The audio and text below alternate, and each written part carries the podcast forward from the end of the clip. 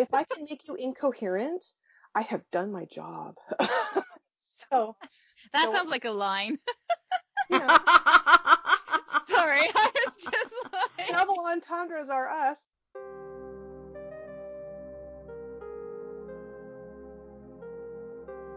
Welcome back to Listen Guys, a bi-weekly podcast about BBC's Merlin where we talk about the show, the ships, the fandom, the characters, and everything else we can come up with.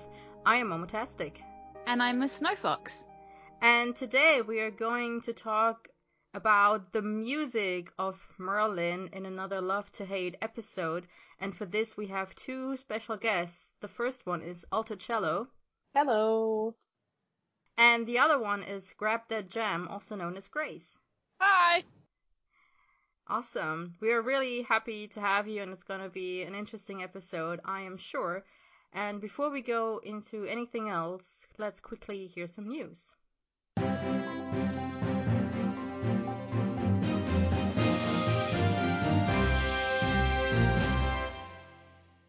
The blog BBC Merlin Source on Tumblr is holding a poll on the top 10 favorite episodes of Merlin. The poll stays open until the 8th of June, Check out their blog on Tumblr if you want to vote in it. After Camlann Big Bang's first writers check-in is due. Writer signups closed recently, and this is the first mandatory check-in. Please check the community on LiveJournal for more information and to check in. Reverse Big Bang has begun posting. Every couple of days, a new artwork with accompanying fic is posted.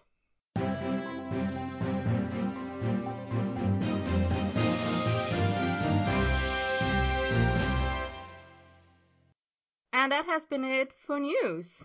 Let's just go into our first and honestly only talkback for this episode because it is a long one. Big one. It's a really big one. We're very happy about it and we really want to pay attention to it and really get into it, but that's the reason we're only doing one today.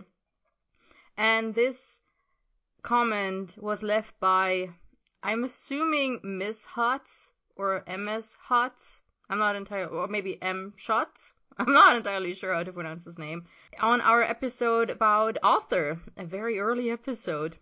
I'm gonna quote part of their comment, and it's gonna be a longer quote, but it's all relevant. I, there was no real way to cut this, so just bear with me for the next two minutes.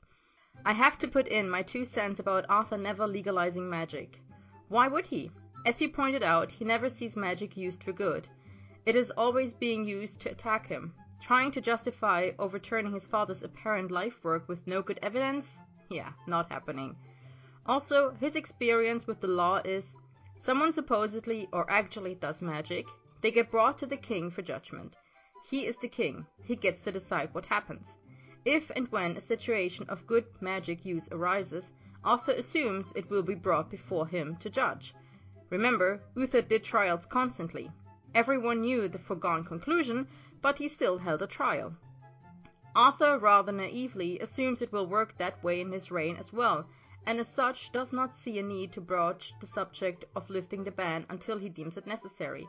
In fact, the one time they come upon a village killing someone for magic, Arthur and Merlin interfere and stop the execution on the grounds that this is a matter for the king to decide, although she does end up dead shortly thereafter anyway. Now, on the other side, we do not see an active persecution of magic by Arthur either. There's no hunting down druids, there's no people being executed for nothing but the fact that they possess magic. For me, his treatment of Kara went along with what he had been doing all along. He was far more interested in what happened rather than how. The use of magic was immaterial to the case, and so he kept getting annoyed at her for trying to make it about that instead of about the assassination attempt. What would have been really interesting would have been if a case had been brought before Arthur regarding a truly innocuous use of magic. We have no cases of things like the poultice for Gwen's father or Alice's healing abilities ever brought forward for Arthur to cast a ruling on. We don't even have a case of someone encouraging plants to grow or something. That would be interesting. Whew, there's a lot in there. There's so much to dissect. Honestly, I think you're not entirely wrong but I also think you're not entirely right. And we've talked about this when we wrapped up Series 1, how Arthur doesn't have magic on his mind too much, or sees it from both sides, really. I mean, sure, magic is used for evil and blah blah blah, but Arthur also recognizes as early as Series 1 that magic can be used for good. And honestly, I don't know if Arthur kept a mental tally of good magic users versus evil magic users. But I'm an Arthur fan, so, you know, it's biased, obviously. I think Arthur is self aware enough to know that magic is a tool, like a sword, to either do bad or good deeds with it. And I think that even though he has objectively seen more magic used for bad stuff than good stuff, he understands that it doesn't necessarily have to be that way, that magic is always evil. For example, in Series 5 in The Disir, he says, I've seen what misery unfettered sorcery brings. And then he talks about how magic almost destroyed Camelot and that in his time Morgana has used it for nothing but evil. And then when he and Merlin discuss it more, Arthur says, All my father's work would be for nothing. And that is the thing that tells me that this is much more about disappointing his father than it is about the actual issue of is magic good or evil. For Arthur, the ban on magic is tied to his father's legacy. He's already changed so many things about Camelot. He married a maid already. He changed. Uh, he allowed peasants to become knights. Arthur probably blames himself in part for Morgana's change. And yeah, there's just there's a lot going on for this boy, honestly. And even though this is after the death song of Uther Pendragon, when Arthur has sort of made peace with the fact that he's a disappointment to his father, or at least what he thinks might have been his father's spirit, uh, you know, he still then says, Perhaps my father was wrong. Perhaps the old ways aren't as evil as we thought. Because he was also wrong about peasants not being good knights.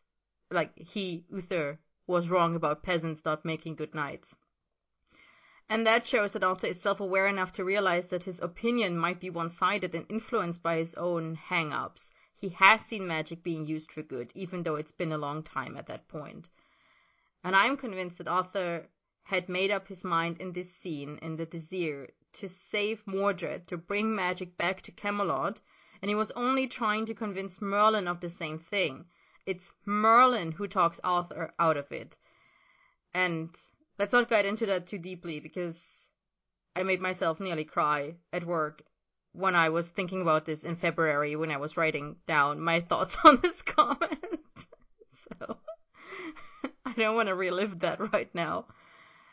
But yeah, I think that if it had been wanted by the show writers, Arthur could have had good enough reasons to lift the ban on magic. And of course, that would have changed the trajectory of this show dramatically because it would have mean that the reason for Mordred betraying and killing Arthur would have had to have been even more personal than they were because if magic were legal, Kara would have had no reason to assassinate Arthur, and then that whole issue wouldn't have arisen in the first place. So, which, uh, which in my opinion would have been more interesting, honestly. But there you go. Or they could have done what uh, Rox has been saying all along end the show with the beginning of the golden age of the Arthurian rule. Magic is legal, everything prospers, and that's great. And, you know, Arthur will die eventually, but that doesn't happen for a while yet, and the show actually ends in a place that was promised from the very beginning of the show. And also, I think what we need to remember about Arthur and his stance on magic, because I completely agree with you, Momo, that by the time we get to season five, I think a lot of it is to do with holding on to his father's legacy, as he says in that episode. But also, you know, I think it's really easy to forget that, yes, Arthur is a smart guy and he is, you know, not as prone to bias as Uther, I think. And he said from the beginning, oh, you know, maybe magic can be used for good. Da, da, da. Like he, like he, he doesn't really have an opinion on it in season one.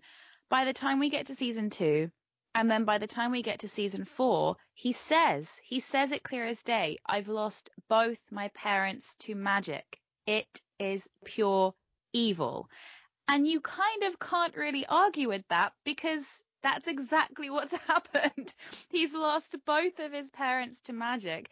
And of course, the tragedy of it is, is that both times Merlin was trying to save him from himself and was actually trying to save Uther's life in um, the t- um, the wicked day and you know that's why it ends up being so sad but that also fuels him and he becomes king obviously right after that Mm, legalizing magic is the last thing that's going to be on his mind. And this plot point that the writers keep bringing up with Arthur, like I said, it's the mandatory episode of the year in which Merlin almost gets to tell Arthur and then it's taken away from him. And, you know, by the time we get to season four, they've reused that parent plotline again. But it's again, not only does it remind us that Arthur is probably never going to legalize magic, but it also reminds us that Merlin can't tell him about his magic because he still hates it. And that's kind of also part of that cycle. Now, by season five, we can see he's healed quite a lot, you know, but by that point, Morgana's just gone insane. And again, he has no interest in legalizing something that is constantly a direct threat to him. Her magic is a threat to his kingdom. So you can't really blame him at that point, I think. It's just gone too far. There's just been too much politics involved, I also, think. as a side note, I personally don't think the fandom would still be as active as it is now if we'd had a good happy ending to the show where all the issues with the magic reveal etc had been resolved like the need for fan fiction Yeah. to fix what the show agree. did to its fans wouldn't be there and the fandom probably would have died out years ago. So And the we we know this because okay, hang on. Have the people that are on the podcast with us seen Endgame? Yeah. Yes. Yep. But okay, for our listeners, spoilers for Avengers Endgame ahead. Just clock out for the next 30 seconds if you've not seen it. That's why in the last two two or three weeks since Endgame aired, there's been 3,000 Stephen Bucky fix put God, onto AO3 three thousand. because Steve abandoned his husband in the modern era. And I mean, you know, I am, you know, that that is a hyperbole. Like I know it's more nuanced than that, but three thousand fics put onto AO3 since Endgame aired, just for that one pairing. Well, returning back to the comment Yeah, maybe because There's there's still still some some way to go. a lot to get through. Okay. So I'll take the next one so Momo can have a break. R- Returning back to the comment. In regards to Arthur gaining so much confidence in himself as a ruler, I think that goes back to him trying to please people. So hear me out. Arthur was raised with Uther never liking what he did no matter what. Morgana sometimes liked what he did, but just as often she would chastise him. Now, on that note, an interesting thing about her chastisement is that it stops there. She tells him he messed up, she doesn't tell him how or why. And that brings me around to Merlin. He not only tells Arthur when he messes up, but likes to rant about what exactly he messed up doing. Merlin is also very quick with copious quantities of advice on what should have been done instead, especially at the beginning of the series. And most notably, Merlin praises Arthur for doing the right thing pretty much every single time he does it. As time goes by, you can see a shift in Arthur's behavior from trying to please his father to trying to please Merlin. And I do say Merlin instead of Gwen because he doesn't really treat Gwen like she can handle the hard stuff. Now, if the only person he really tried to please is Merlin, his life just became inordinately easier. Firstly, Merlin, from Arthur's perspective, is easy to please. We see several instances of Arthur trying to get Merlin to tell him what to do, and Merlin generally telling Arthur to decide, the implication being that Merlin will accept whatever Arthur decides. There's a lot of psychology in there as well. Going with Okay. this with this analysis, it works for the Disir and how Arthur acts in like how Arthur makes his decision in the Disir. Because like I said, I think Arthur was already convinced that magic should be legal, even if it's just to save Mordred. And he was trying to convince Merlin of the same thing. Or he was trying to signal to Merlin that it's okay for you to say that you think magic is okay because I think magic is okay. And then Merlin says there can be no place in Camelot for magic. And Arthur is shocked and upset about this. You can tell, like, if you rewatch that scene like I did in February when I started crying, you can tell from his face and the way he leans back without another word that he is shocked and upset by Merlin's words.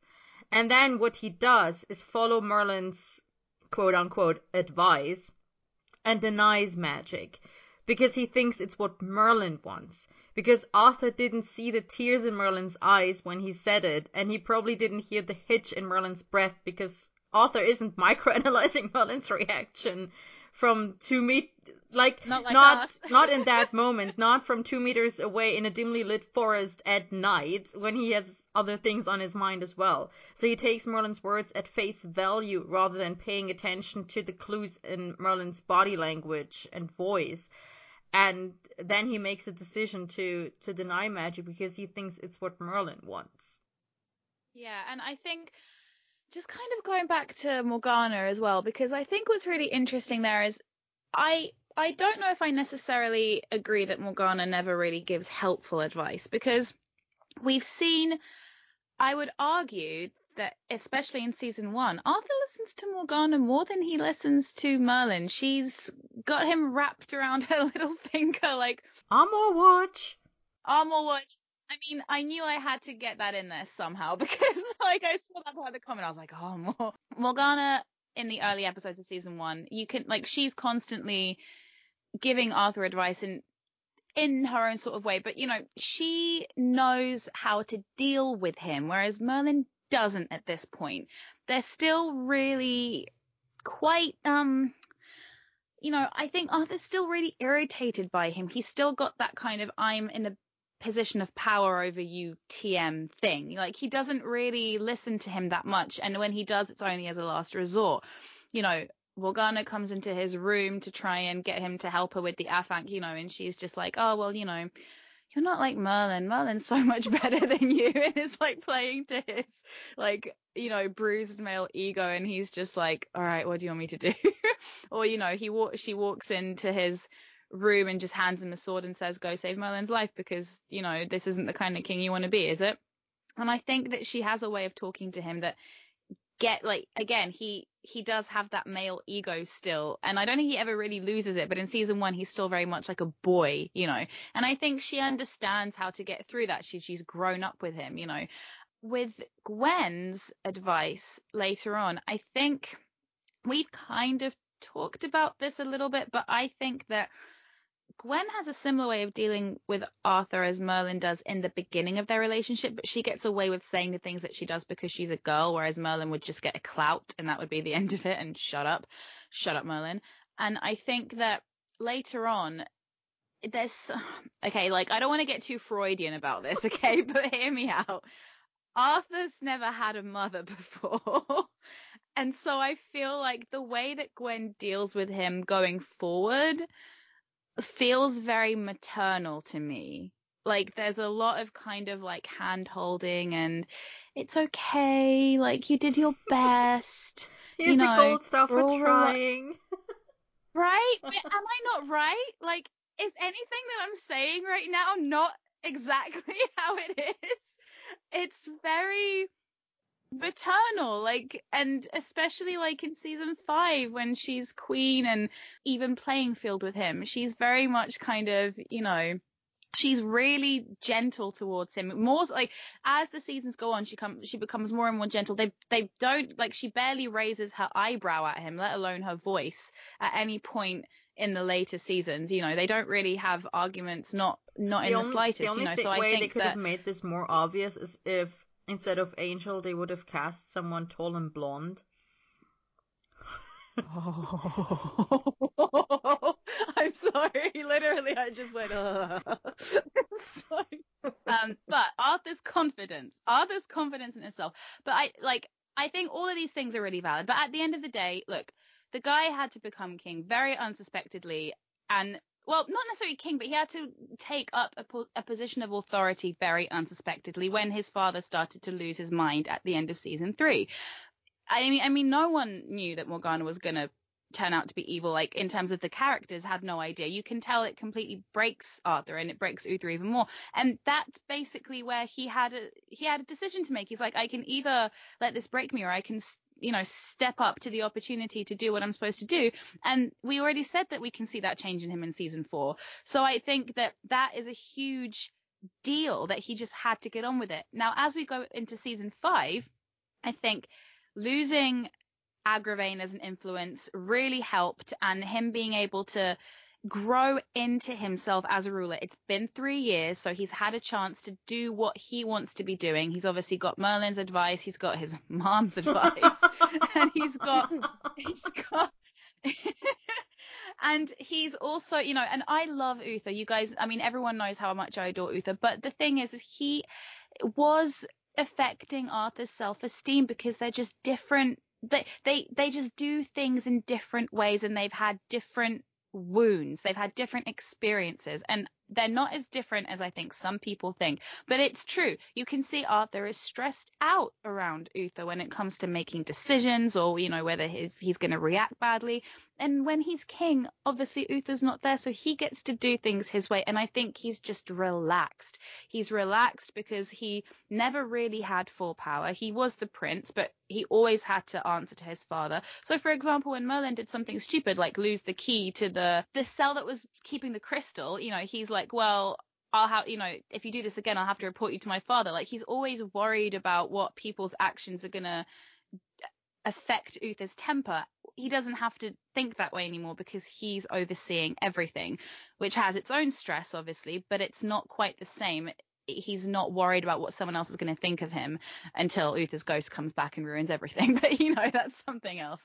So I think it's just a natural progression of he had to learn on the job. So I just think that it's not quite as simple as, oh, well, he does things for Merlin. Like, I do agree. I think that he cares a lot more about what Merlin thinks by the time we get to season five. He's so much nicer to him. We can see that, and like you said, Momo, the Disir. He's literally asking him for his advice. There's this, there's that famous meme on Tumblr where it's like, Arthur, I'm the king. I do whatever I want. Also, Arthur, listen, Merlin if you were the king, like if you were literally the king of Camelot, what would you do in this situation? Like, not saying I do exactly what you say, but literally, if you tell me what to do, I will literally just do what you say. Like, that's basically their relationship at this point. But I just think it's more complicated than that. So the show is more complex than we give it credit for. Who knew? the writers certainly didn't know that the show was this complex. Our lovely commenter just finished off by saying, I hope you wanted a dissertation. Arthur is my favourite character. I'm actually stopping myself from adding to this with the psych or a is Arthur's behavior towards Merlin harmful or not discussion, because otherwise I'll be here all day. I personally would be totally up for another essay on that topic because I love Arthur. He's yes. also my favorite character. And honestly, I must I must thank you because without your comment, I wouldn't have gone back to watch that scene in the Disir to make my point. And watching that scene has given me more feelings about this show and these two characters than anything else in at least a year. So thank you for that. There you go. And that was the only talkback we were doing today because I think that is quite enough for one recording session. I agree. I agree. Oh my gosh. I mean, if you guys had any thoughts about everything that we just said and what our lovely commenter had to say, then please contact us through all of the following channels.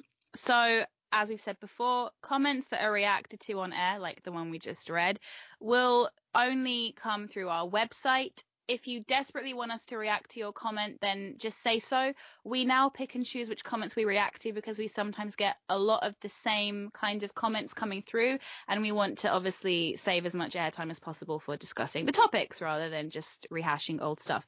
But if you desperately want us to talk about what you said, then just say, and of course we will do it. Um, if you don't care about your comment being read or you just want to contact us elsewhere, then all these following channels we will read your comment and reply to you there but not on the podcast so you can send us an ask or a uh, or reblog the episode post on Tumblr. We are at Merlisten. You can tweet us or comment on our tweets or retweet our tweets with your feedback. We are also at Merlisten. You can send us an email, which is merlisten.podcast at gmail.com. And I know this because I'm reading it off of the script. I am grinning so hard right now. I'm so proud. I'm very excited, yes. Here's a gold star. You can rate us and leave us a review on iTunes. We are Merlisten on iTunes, and you can also listen to us through a bunch of different other podcast apps if you're on Android as well. And you also can talk to us on Discord. We have a dedicated channel on our Discord for episode reactions. So the invite link is on our Tumblr, or just ask us for it. If you can't find it, we will give it to you. So there you go. All the places you can talk to us. Please do it. We love reading your comments and hearing your feedback. Now, let's hear from our lovely two guests and their fandom history. Cello, do you want to go first because your name appears first alphabetically in the script? So there you go. okay. um, so I'm alto cello. I go by cello, and yes, I do sing alto, and I do indeed play the cello. But uh, my contributions in the music world and Merlin are, well, I do have some actually, but mostly they're pretty limited. Mostly I do fan art. That's hmm. that's my jam. How how did you get into Merlin? Oh, we were living overseas actually for a year. We were in the Netherlands, and I was looking for something to watch on the BBC. I know it's terrible. It's a really rough life. Um, and it was August of 2009, and they were doing an entire series one recap before they started series two, and I just sort of fell into it, and I loved it.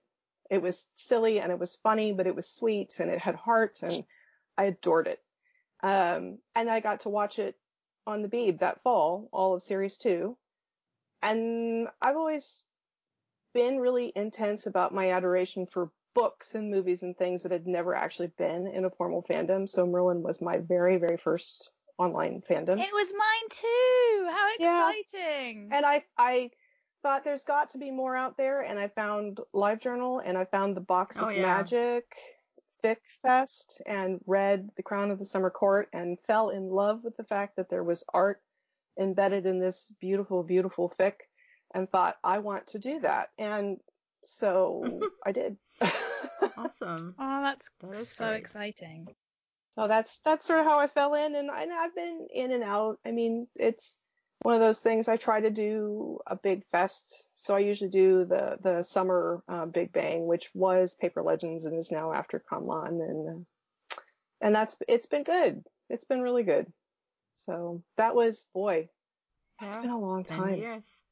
It's been yeah. like 11 years. Yeah. Yeah, it's it's yeah, it's a long it's a long time to be in a fandom. Um, what about you, Grace? Um, so I am slightly different. I'm fairly new to the Merlin fandom comparatively to you guys. Um, I so I had finished. I'm a I'm a big Star Trek fan, and um, I had gotten Netflix for like a Christmas present from my grandma, and she had paid for like three years of it. And so, oh my gosh, all of the Star Trek, like I literally in the span of like a summer and like the beginning of probably my, I don't know, sixth grade year in middle school, I watched all the Star Trek stuff and then I ran out of stuff to watch and I freaked out. and so then I like I'm not kidding you. There was a period of time where I just like ravenously just anything I could get my hands on on Netflix that was like a TV show of any kind I watched, and so it was like the X Files and Battlestar Galactica and a bunch of sci-fi stuff. And then I ran out of sci-fi stuff to watch, and I was like, well, I'm not a big fantasy person, but um, I like I had read T.H. White's The Once and Future King when I was in like seventh grade, and I really really loved that book and I was just looking for like other like Arthurian stuff, and then I came across Merlin on Netflix, and I was like, I didn't know Merlin was ever young. That's really weird. I want to watch. And I started watching the show, and I finished it in like a month, and I absolutely adored it. Um, and so then after that point, sort of, I don't think the fifth season had come out yet, but after that point, I had just sort of like, I didn't have a computer at the time, so I would have to go to the public. I, I went to the public library a lot, and I um, started my Tumblr account around kind of the same time. And I googled like just some of the stuff that I like, or googled Tumblr some of the stuff that I like, and Merlin happened to be one of it. And I didn't realize that it had such a huge fandom at the time. And I was like, this is really strange. And I'd never really been part of a fandom other than like Star Trek and I had just mostly read Star Trek like unofficial novels online. Like they weren't like fanfic. I mean, they were fan fiction, I guess, but they were like sort of the like year spanning Klingon War kind of fan fictions. I had never, I'd never really been part of a fandom. And then when sort of Merlin ended, I was like, okay, well, I don't, I don't know what to do besides like just read a lot. And so I read a ton of fan fiction, just like anything I could get my hands on related to Merlin, or even just like a lot of Arthurian legends stuff I'd gotten really into just because it's so weird. And um, yeah, so and I, I I'm not much of a like I wrote I've written some fan fiction stuff, but nothing ever for Merlin. I mostly stick to Star Trek if I'm gonna write stuff because I'm a little more comfortable in sci-fi. But um, I uh, just I guess my fandom participation is mostly just me chatting with people online or in real life. That's that's good. People that I that liked Merlin as well. So Well, speaking of things we love, Yes. Speaking of things we love, music. Yay. I assume we all have music if we're on this podcast together today. So I love music. Awesome. Awesome. Then you have come to the right place. Alright, the way we said we were gonna do this is basically go season by season, except everyone we have we've already said this before we started recording properly, but there is no season five soundtrack because they had just checked out that this Yes. point time. Yeah, they were Yeah. using Yeah. Like I was I was listening to the soundtrack on Spotify and then I'd finished season 4 and wanted wanted to listen to season 5 and didn't find it on Spotify and I texted Rox and I was like, "Well, guess I'm not going to say anything about season 5 because I can't find the soundtrack on Spotify." And Roxwell's like, "I don't think they made one. yeah, they one." never released one, which is. But then again, like I keep saying, season four is not really season four either. It's just a few season four tracks with mostly things from the other seasons. Um, and what I was going, uh, what, what I said previously off air, which I will now say properly for everyone listening, is that. I think a lot of the reasons why these soundtracks are curated really strangely, we'll get into that, um, is that, you know, these soundtracks were released on CD. I don't know if digital download was really a thing then properly, uh, but they were at least released on CD. Um, around November, early to mid November. Now, the season started in September and ended in December. And Rob Lane was given, uh, who is the, the main composer for, for Merlin. I'm sure you must have heard his name if you've ever listened to behind the scenes or commentaries or whatever. Um, he's the genius behind the Merlin soundtrack. And he would be given a very, very short turnover to do these episodes because, of course, as people who maybe do, maybe don't know much about uh, media composing is you basically have to work with as much of a final cut as you possibly can. That's kind of the point, especially when it comes to things syncing up properly. If you're, you know, writing for a, something that's, you know, very, very action heavy or something, or, or even for emotional weight, you need a good sync point. You, you pretty much need a locked film or a locked episode to do it. Um, that doesn't always happen, but that's basically your aim, which meant he had about one or two weeks in which to score each episode before they went out to the BBC. Very Also- stressful. Yeah, and also looking at his IMDb page, which I had pulled up earlier, uh, he was working on like Atlantis, like that. T- remember that TV show Atlantis? yeah, Uh, that aired after Merlin finished though, so that wasn't at the same time. But but it's uh, but I was reading about it. He had started like so they had already started filming, and like obviously like you said, a lot of media composers because especially if it's like BBC where it's like a big corporate thing, and like they a lot of their time their pool for like hiring composers is like pretty like not the same, but like you, Slim.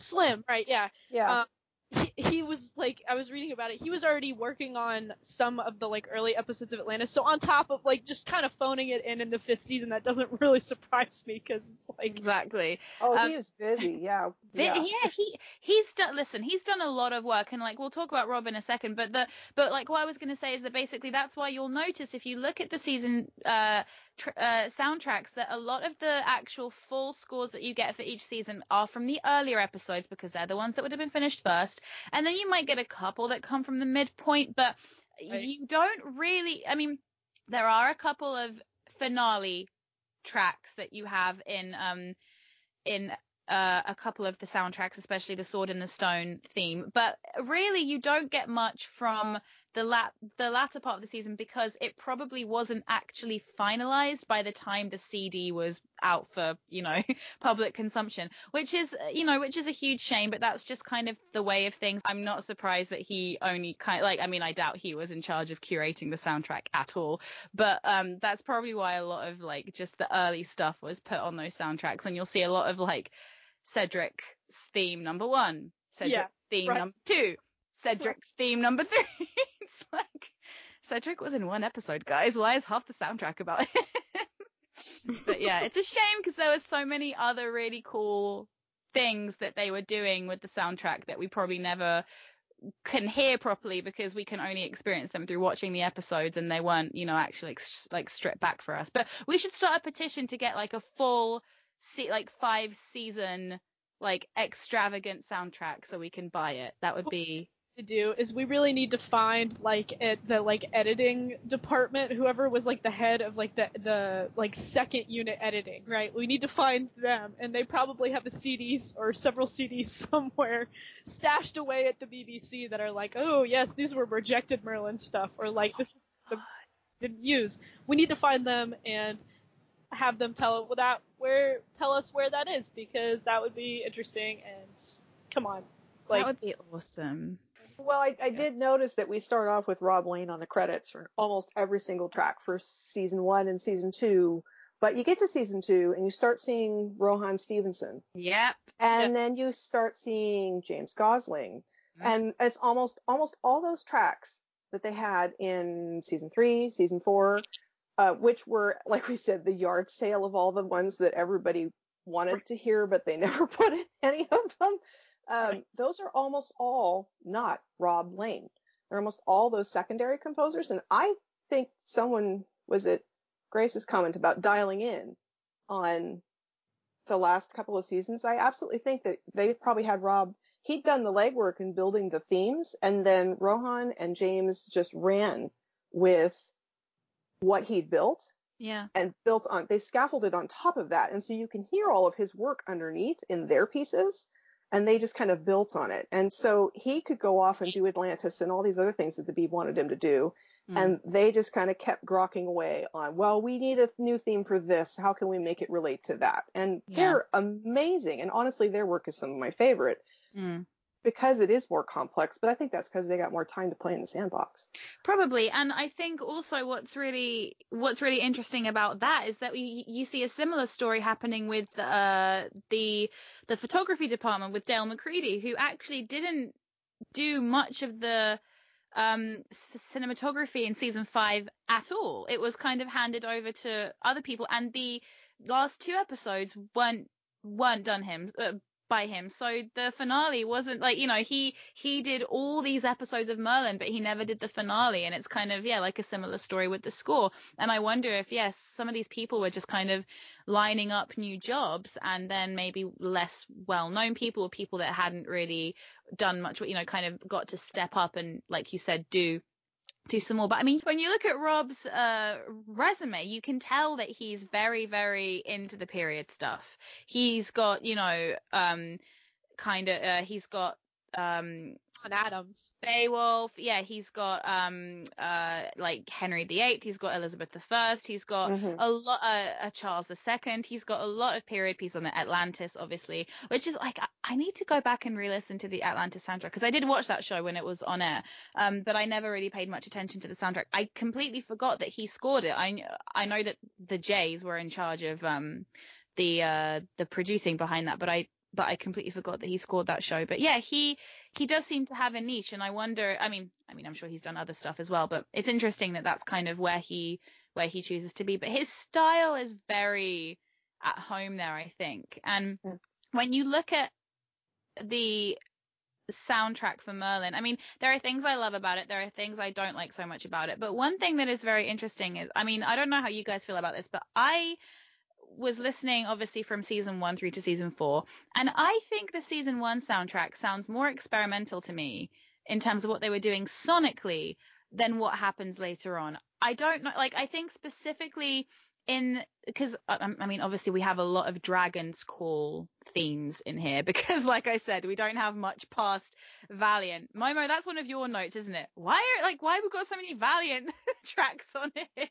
It's just listen. I I love all the Valiant related music. It's it's one of my favorite pieces of the score. Um, but it's it, but it's interesting the stuff he's doing with all the Lady Helen themes, especially, you've got that weird kind of like it's almost like a rustling, weird, like sort of like a chair scraping on the floor sort of sound at the back of your ears when you know like when she's got the voodoo doll and all of you know even it, it, it's sort of reminiscent of her voice when she says those magic spells. And it's something that we don't really hear for the rest of the soundtrack. And I think he's doing some really cool things in the season one soundtrack that I don't really hear that much later. He does some beautiful stuff, but it's not as weird in my opinion. I don't know if you guys maybe noticed that as well. With with that too, the I don't know if you guys have ever seen this movie, but have you ever seen the cartoon Sinbad movie with the DreamWorks? Nope. Yeah, yeah, yeah, yeah, yeah, yeah. I love it. It a great movie, but the thing that the sort of Lady Helen like weird experimental stuff that reminded me, uh, what it, that reminded me of was when we get to see the um the goddess of chaos. I can't remember what her name is, but she, yeah, yeah, yeah.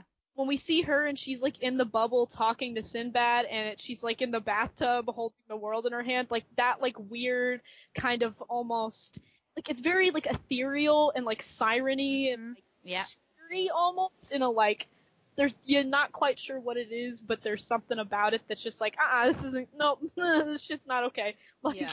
it's and another thing that he does a lot. I mean, b- uh, before we get like into the season by season breakdown, one thing that I noticed it, this is a very vocally driven score, yes. and it yeah. becomes more vocally driven the more that we uh, progress through the seasons. And the weird thing about that is that sometimes I like it, and sometimes I think I wish he would pull it back a bit because the re I mean, you know, I'm sorry, did anyone on this podcast not already know that Titanic's my favorite thing on this earth? So, but you know, that is also a very vocally driven soundtrack. But I just, I feel as though on every single track almost on Merlin, you can hear some kind of vocals. And the problem with that is that then when we get to the really hard hitting moments, it sometimes doesn't it doesn't feel as special and it doesn't feel quite as unique as you would like it to. There are moments that I'll bring up like when we go into more specific tracks, but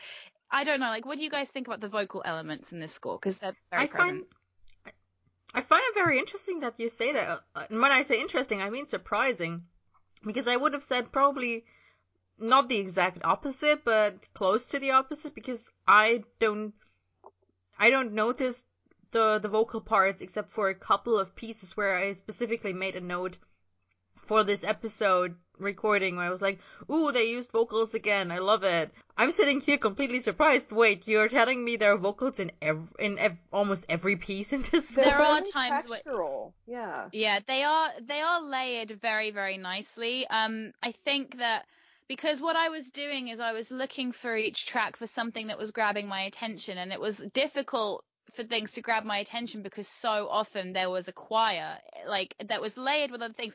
There are moments where they really stand out beautifully, and I'll get to those uh, tracks when we when we come to them where he really uses it so well. And you know, in the in the big moments as well that you know it can work. I just, yeah, I feel like it was always like, oh, okay, well, there are the vocals again. There are the vocals again. Um, there are also other tricks that he likes. He really loves, loves to do this thing where, um, the track starts with a and then it just goes quiet and then the yeah, and then the, the sting yeah yeah and i'm just like okay like and that's and that's probably like a moment in the um it, in the episode where Morgana jumps out at Merlin again or something, you know, and it's like really scary. But um again, he likes that. Um in fact, he likes that kind of um I I don't know what kind of instrument he's using. I think he might be using some kind of strings and like kind of distorting yeah. them, like a sort of thing. Um, but yeah, he likes that a lot. He um, what else did I have written down here in terms of just overall kind of um takeaways? He da, da, da, I noticed um, a lot of really modal sounding key signatures. Yes. You know, that and that really sets you in the medieval period because we stopped using those when we got to classical music mostly. So that that's a place setting trick that he's using to have a lot of his stuff be modal.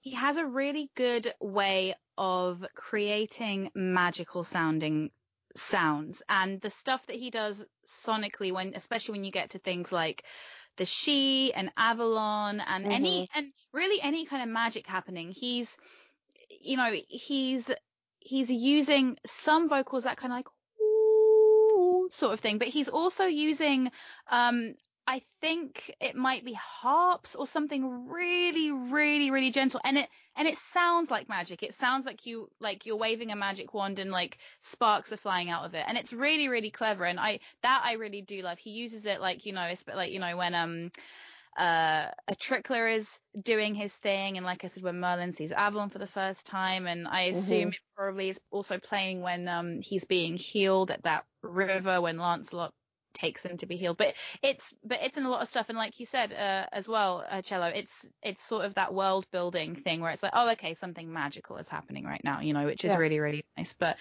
um, yeah, so does anyone have any overall thoughts before we kind of break down the seasons kind of individually a bit more? Um, I so one of the one of the things that I actually quite uh, and this isn't I mean this is related to sound um, it, just because I mean, it's not exactly the score but it's sound sound effects I I know that's a totally different department of like the production of a TV show is like sound effects for certain things but I do have to say that, you know, you talked about world building and place setting and specifically the magic with Merlin. I the the way that magic sounds in this show it's very samey to me for a lot of it. Like I like all of the magic that no matter what kind of magic it is, it sounds rough same and like yep.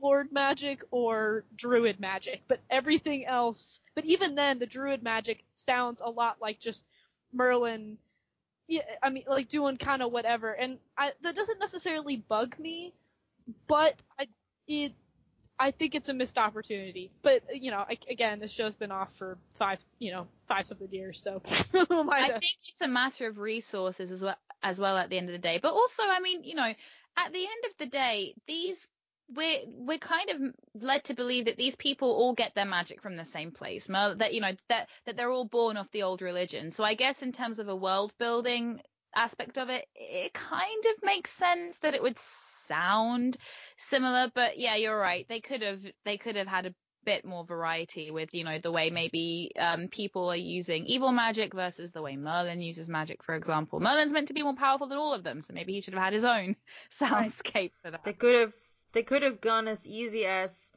like attack spells having a different sound than I don't know Merlin using magic to scrub the floor. Right. Yeah.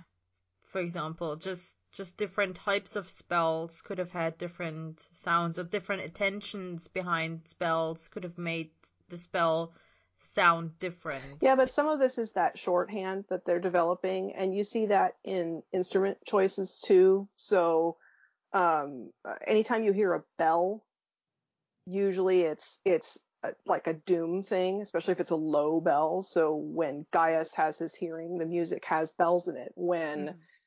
You're reading, when he's reading the letter from Hunith, the very end has a bell because and it's it's a questioning note. It's not it's not a dominant. Here's the end of the chord note. It's a raised note to let you know that Merlin's destiny, his fate, is hanging in the air. We don't know where he's going. And you hear that a lot. And, but all that's the kind of stuff that we don't even really think about because bells are very traditionally in music used to denote stuff like that. And so he uses a lot of those conventions and we don't pick up on it because that's just part of something that we understand. When you hear a bell, oh, it's probably judgment time, you know, judgment bells.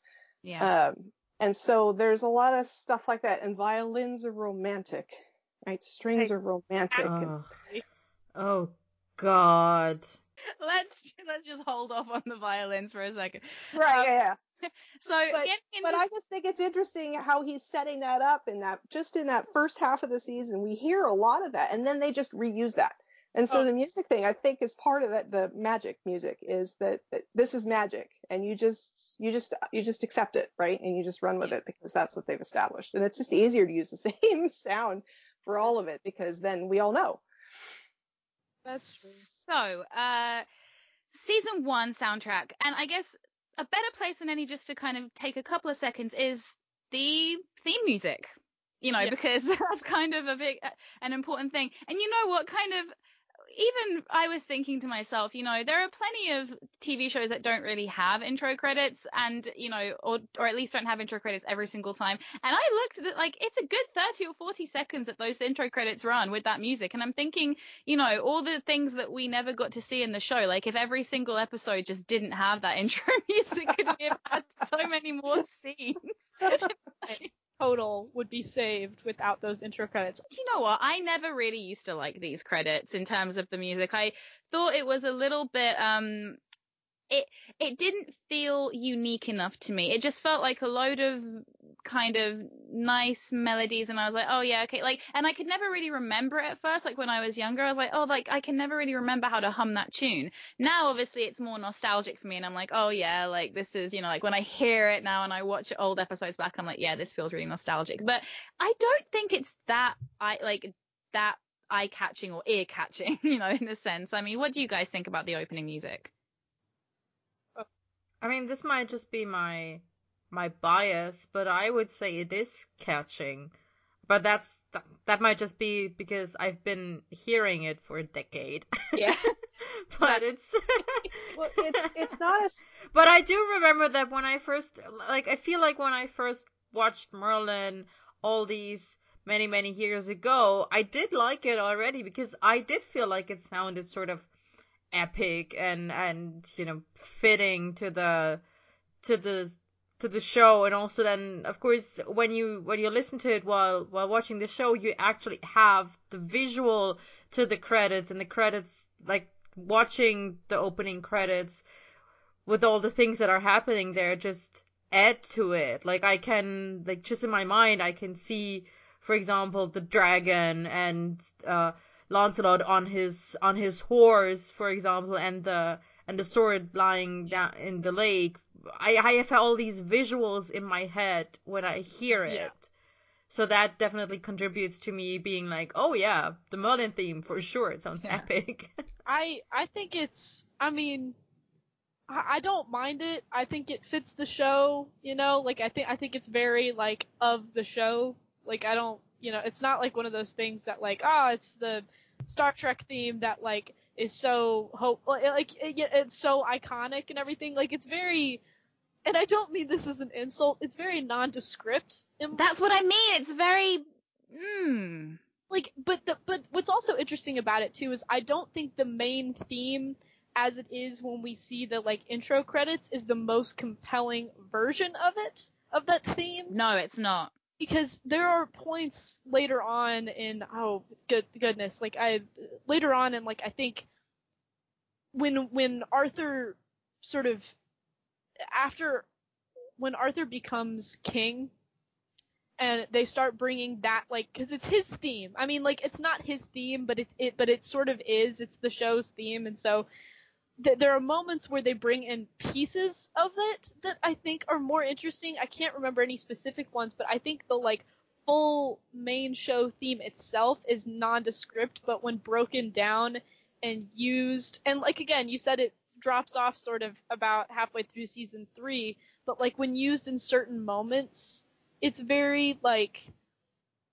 I don't know. It's more impactful there than it is when it's like, ah, yes, this is Merlin, and it's I agree. But I, like, I just thought it was a good kind of talking point because yeah, we're gonna hear a lot of variations of a lot of these melodies in a lot of the different tracks that we have. And season one has a really uh, good opportunity for us to take a look at how they decided to introduce all these different characters because Merlin's theme, well, what I kind of called Merlin's theme in the way they describe it in the soundtrack, which I uh, looked at as Merlin Lost. I think we'd Yes, all maybe agree. agree. Yeah. Yes. Which starts off with that piano and then the strings come in and the flute, which the flute is so prominent in this damn soundtrack and I love it. Like I can't say that, Yeah. that, that I don't love it, but it's especially for Merlin and that's where you hear the flute playing the theme. And what you were saying, um, uh, Grace, I think that the theme is more indicative maybe of I don't know if it's Arthur's theme because Arthur's theme I would say is more the burdens of duty. Like I think that's Yes. more but yeah, Merlin's Merlin's theme uh Merlin Lost is is just such a lovely kind of way of introducing us to him. And like, think about how we're used to Merlin in the legends being this huge, powerful person, and then we get introduced to him with like pianos and flutes, and that's just kind of really amazing just to see like the big departure that they were making from the traditional version of this character, you know? And Yeah. I just absolutely love that theme. I think it's beautiful. I, I loved the vulnerability of it. And I really, I, I- okay, so I will admit that one of my very favorite relationships in this show is Merlin and Gaius. Oh my I my. love that. I just love that because he never had a dad. And this is someone who clearly isn't his dad, but, you know, and never wanted to have children. And yet here he is stuck with this person. Damn and it. But it's, Ugh. and he's such a curmudgeon, but I love him. And, um, and, and it's complicated and he gets it wrong all the time, you know, but he's trying. Both of them. They're both trying. Anyway, um, Merlin Lost, I just love it because it's this little moment between them. And I, I do, I love it as the introduction between them. But uh, the, the theme music, I think is more like Camelot with all That's of the, the gonna say, brass. yeah. Yeah, it's it's more like a Camelot theme, and then you can take bits of it. And Camelot's made up of all these people, right? And so they take pieces of that, and they become the people's themes, and all together they make Camelot. And there's variations, obviously, like, you know, they change it up a bit for the Arwen theme, and then you have bits of it that get into the knights later on. So I think, yeah, it is definitely more of a Camelot theme than like Arthur's theme or Merlin's theme. But um, comparatively, though, Arthur's theme, which, like I said, I kind of coined as the Burdens of Duty, which is the the uh, oh, so for anyone that doesn't really know the soundtrack that well, so, so as far as I'm aware, the Burdens of Duty kind of start to come in um, when Merlin and Arthur have their big fight in Valiant, um, and Merlin has to kind of storm out, and Arthur's like sitting there on his own, and uh, it then also transitions uh, later on when um, Arthur is uh, standing by the fireplace and there's no score to begin with, and then it comes in slowly. But the interesting thing about this theme is how different it is from Merlin's. It's very, very heavy. Almost in the episode, you can barely hear the dialogue. It's that loud. It's just so imposing on you. Whereas, you know, Merlin's is just flutes and it's really gentle and it builds slowly. And this one is really, really powerful and rich and it almost just kind of it sounds so much like Arthur trying hard. Like it just really does which I kind of love. Like it sounds like him. It's really really great. Yeah, definitely. And you had mentioned the knights theme, and I'm I'm just jumping ahead. I'm just jumping yeah to go for it. a later season real quick, but in like season four, the round table theme, I you I love that one. you can hear it in there I know it's so great great because I think you mentioned how Merlin's is so like light and gentle in a way, and Arthur's is very like bombastic and kind of like you know sort of ah yes Arthur. And it's I think the the round table theme I think is a good happy medium between those two things. Like, do you know what I'm talking about? Because Yeah, it starts yeah. off Yeah. gentle, and then it gets this sort of like victorious kind of like, oh, this is it. This is the pinnacle. We've reached the we we've reached what this is all about, like kind of Yeah. thing. And I think that really, and I think it's a good because it also plays with a lot of the sort of motifs set up by the uh, initial um, like just show theme and I and I think it I don't know it just works really well and I so I don't know that's like the happy medium I think that specific track of like the round table when everyone's united kind of deal so Yeah, really, really beautiful. Um, on the other hand, with the girls, what I find really interesting is that obviously, you know, they're much more feminine, of course, you know, although I think Merlin's theme is also quite feminine. I like, I think that's one of the really nice things about it. Um, but Gwen's theme, I A, Gwen's. Well, A, it's not actually what we hear when we first meet Gwen, which is a little annoying. True. I I actually this is Merlin and Gwen's love theme, which is just bizarre to me that this is what they chose to call Gwen. But um, it's so gentle. It doesn't really ever build. It just stays, which is so cool. Well, what's what I found interesting is that the very beginning has that that bit where it's piano hmm and it's dissonance because Gwen's always putting her foot in her mouth. It's very sweet, but she Yeah. always gets it just a little bit wrong. And so there's uh, this very sweet little theme and then dissonance. And then uh, some more sweet little theme and then dissonance. And then the violin comes in. Yeah. And the violin has no dissonance because one, it's a, there's only one note and you can't be dissonant with yourself so much. But it's so sweet and it's kind. And you're right, it just kind of stays there. But it's like she finds her feet, like she always does when she's having a conversation with you. She gets it wrong the first couple times, but then she figures it out and you realize that she's just the sweetest, kindest, most amazing person ever. And that's her theme. And I love it because that's what's in the song is that stumble when she she says the wrong thing and you kind of Yeah. get the wrong impression, but really she makes it right and it's okay in the end. Oh, I, I I love that. I love that interpretation of it. I think that's so sweet. Yeah, it's absolutely lovely, and especially more lovely when you think about the fact that it plays over her and Merlin scenes together, which is just, that's basically their relationship. It's like, oh, why didn't we say that? Um, Morgana, on the other hand, who doesn't necessarily have her own theme per se. I mean, it's called To Morgana, so it, you know, I mean, it, it's it's what we hear when we first meet her, and you know. I mean, I'll listen. I'll get to my whole thing about whether they wanted Merlin and Morgana to be a thing, but you know, it, it instantly. I mean, look, oh, look, okay. Music does give you permission to feel a certain way, and the problem is with this theme is that it, it it's very romantic, but it it feels already more mature and more elegant than Gwen's theme. It kind of like there's more there's more violins. It, it, it kind of feels more elevated. Like there's something about it that just which makes sense because Morgana is of a higher class and she's supposed, I mean, I think maybe we're supposed to get the feeling she's a little bit older, you know, so it kind of makes sense, but it's interesting how they're both feminine, but in very different ways, you know? Yeah, I agree.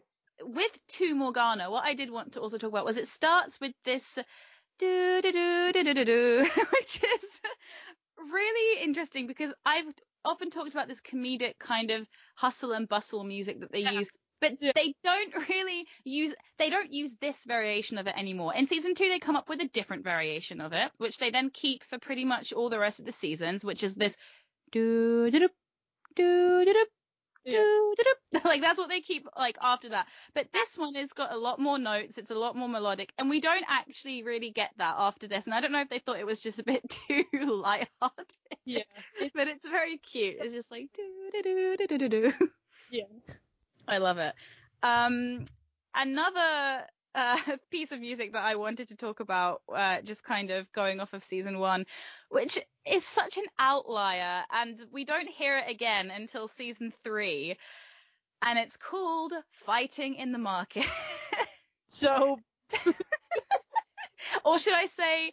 Jack Sparrow's theme because it's pretty much the Pirates of the Caribbean ripped off and put The- into Merlin. whole thing, the fighting in the market theme and all of Gawain's stuff, everything involving Gawain is Pirates of the Caribbean. And I don't know if it's because they really wanted him to be just a. They should have just made him a pirate. Like you can tell the writers were like, "Is it too far if we just make him a pirate?" And they're like, "Yes." like He's such a rogue, you know, that that's the whole point. I love fighting in the market. I just love it. fighting in the market is like it's not that jarring when you listen to it in the episode but when you listen to it on the soundtrack it just and like yeah the only other time we hear this actual track is um in season three in the eye of the phoenix when uh merlin and Gawain are trying to escape the bar fight. Yeah like they're trying to get uh, and i remember because it's it's such a distinct piece of music and i actually like it very much. I think it's really entertaining. But it's so distinct and so not nothing like anything else we we we've heard on the soundtrack that I remember when it came up in Eye of the Phoenix, I was like, oh, that's fighting in the market. I doing here? Two years later, they clearly went to the uh, stock barrel for that one because that was um definitely not written again. But yeah, the the Gawain's bar fight, which I know Momo likes, is actually not the same. It's like slightly different and it's a bit more um has more Gaelic influences. But yeah, this fighting in the market theme is just it's it's so bizarre, but it feels very medieval as well. Like it feels Yes. like what they would play at like a medieval dance, which I kind of really like. It's like yeah, it's, it's that it's that modal key again. It's not Yeah. really minor, it's not really major. It's modal, and you can tell. No, I love it. But the the other thing is, it's a rare example of action music that I enjoy. Yeah. yeah. And I, do not like scary scenes, tense scenes, all that kind of stuff that has like atmospheric oh, oh, Yeah. stuff, you know, and the and the dissonant chords and the jabby things and all. I don't like that. I don't like it. It's like if I have, I will fast forward through every single one of those on a soundtrack because I don't care. Yeah. this tells a story. Yeah, Like, that's, that's true. what I like about it is that it tells a story, and so it, that's why it fits so well in the, in the episode is because it's following along with the fight, and it has its ups and downs and all that great choreography stuff goes Yeah. right along with it. He did a really good job. Um, campy. Like like I Yes. and I mean that in a bad bad way at all. It reminds me of like the sort of the the kind of silly like Errol Flynn esque kind of serials of like yes, the like like and I mean that in a really great way in the sense that like Yes. campy and like sort of unabashedly so. Like it's not like, oh, this is silly and stupid. Haha, look at these idiots. Like it's very like just sort of campy because it can be and it works. it's just such a gem on the soundtrack, but such an outlier to everything else that's on here. But um, kind of going off of what you said, uh, Cello, with the kind of deep, eerie vocals, because interesting enough, uh, I do find the stuff that they did in Valiant very interesting with the like that kind of stuff. It, I don't know. I found it like I don't think they overdid it. I think they because didn't you say Momo they only really use it in this episode? It's not really used again, is it? It's. I think it comes up in another season. I remember listening to the soundtrack, and I th- I probably made a note somewhere in in my notes about it. It does come up again where I'm like, hang on, aren't these aren't these the vocals from Valiant?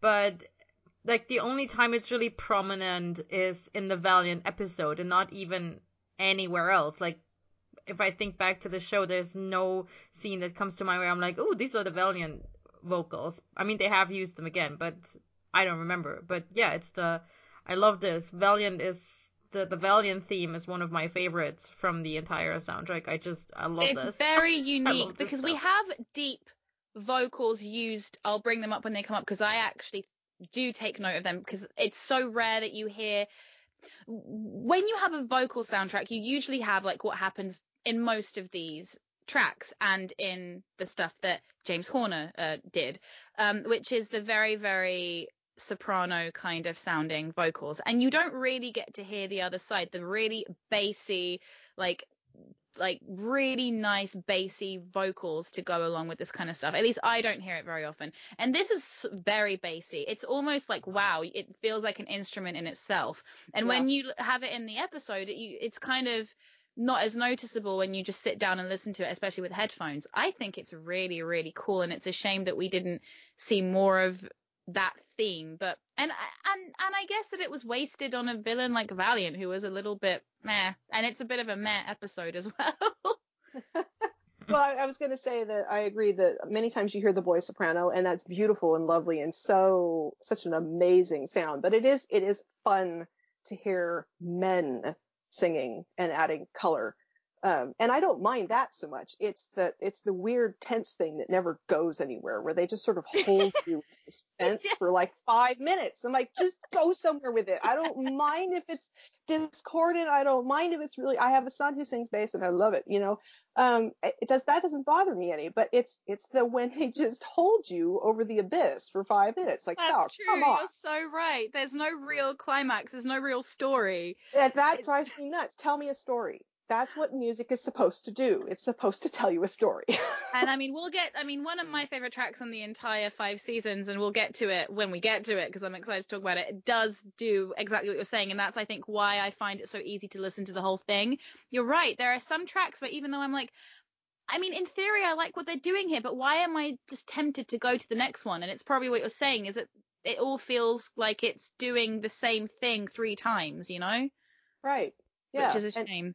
It is a shame. And it, that's kind of what the scene is doing. So is it appropriate in the scene? Yes. Do you really notice it in the scene? No. And you're, you know what? You're not supposed to. It's just supposed to influence your mood. It's supposed to make you sit on the edge of your seat. It's supposed to be background. So why do you put it on a soundtrack?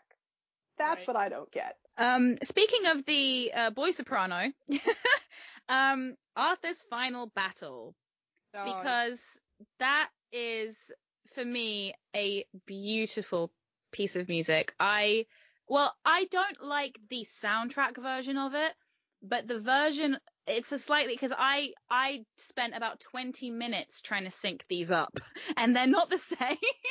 so I was like, no, ah. this is not the same track as we have in La Morte d'Arthur when Arthur's carried across the courtyard by his dad. It's slightly different, but oh my god, is that one of my favorite tracks from Merlin and in season one. I said it in the Morte d'Arthur review.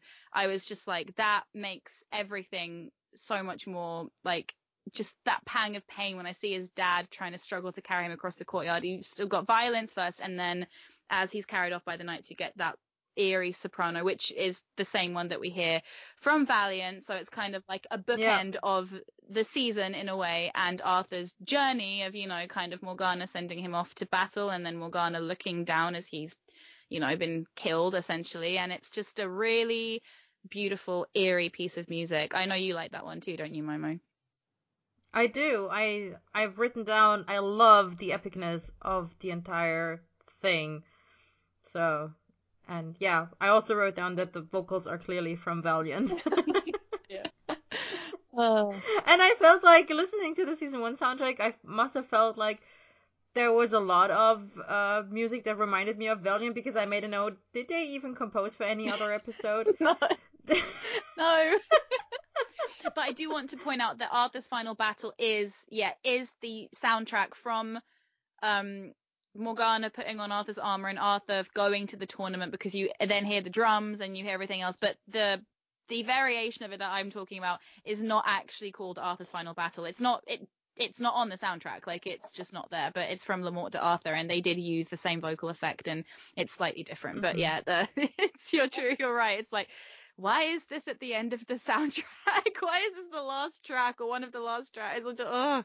Um, but yeah, so it's a it's a it's a gorgeous piece of music. Um, are there any season one soundtrack things or specific tracks you guys love that you want to bring up and discuss? Yes. Go ahead, Momo.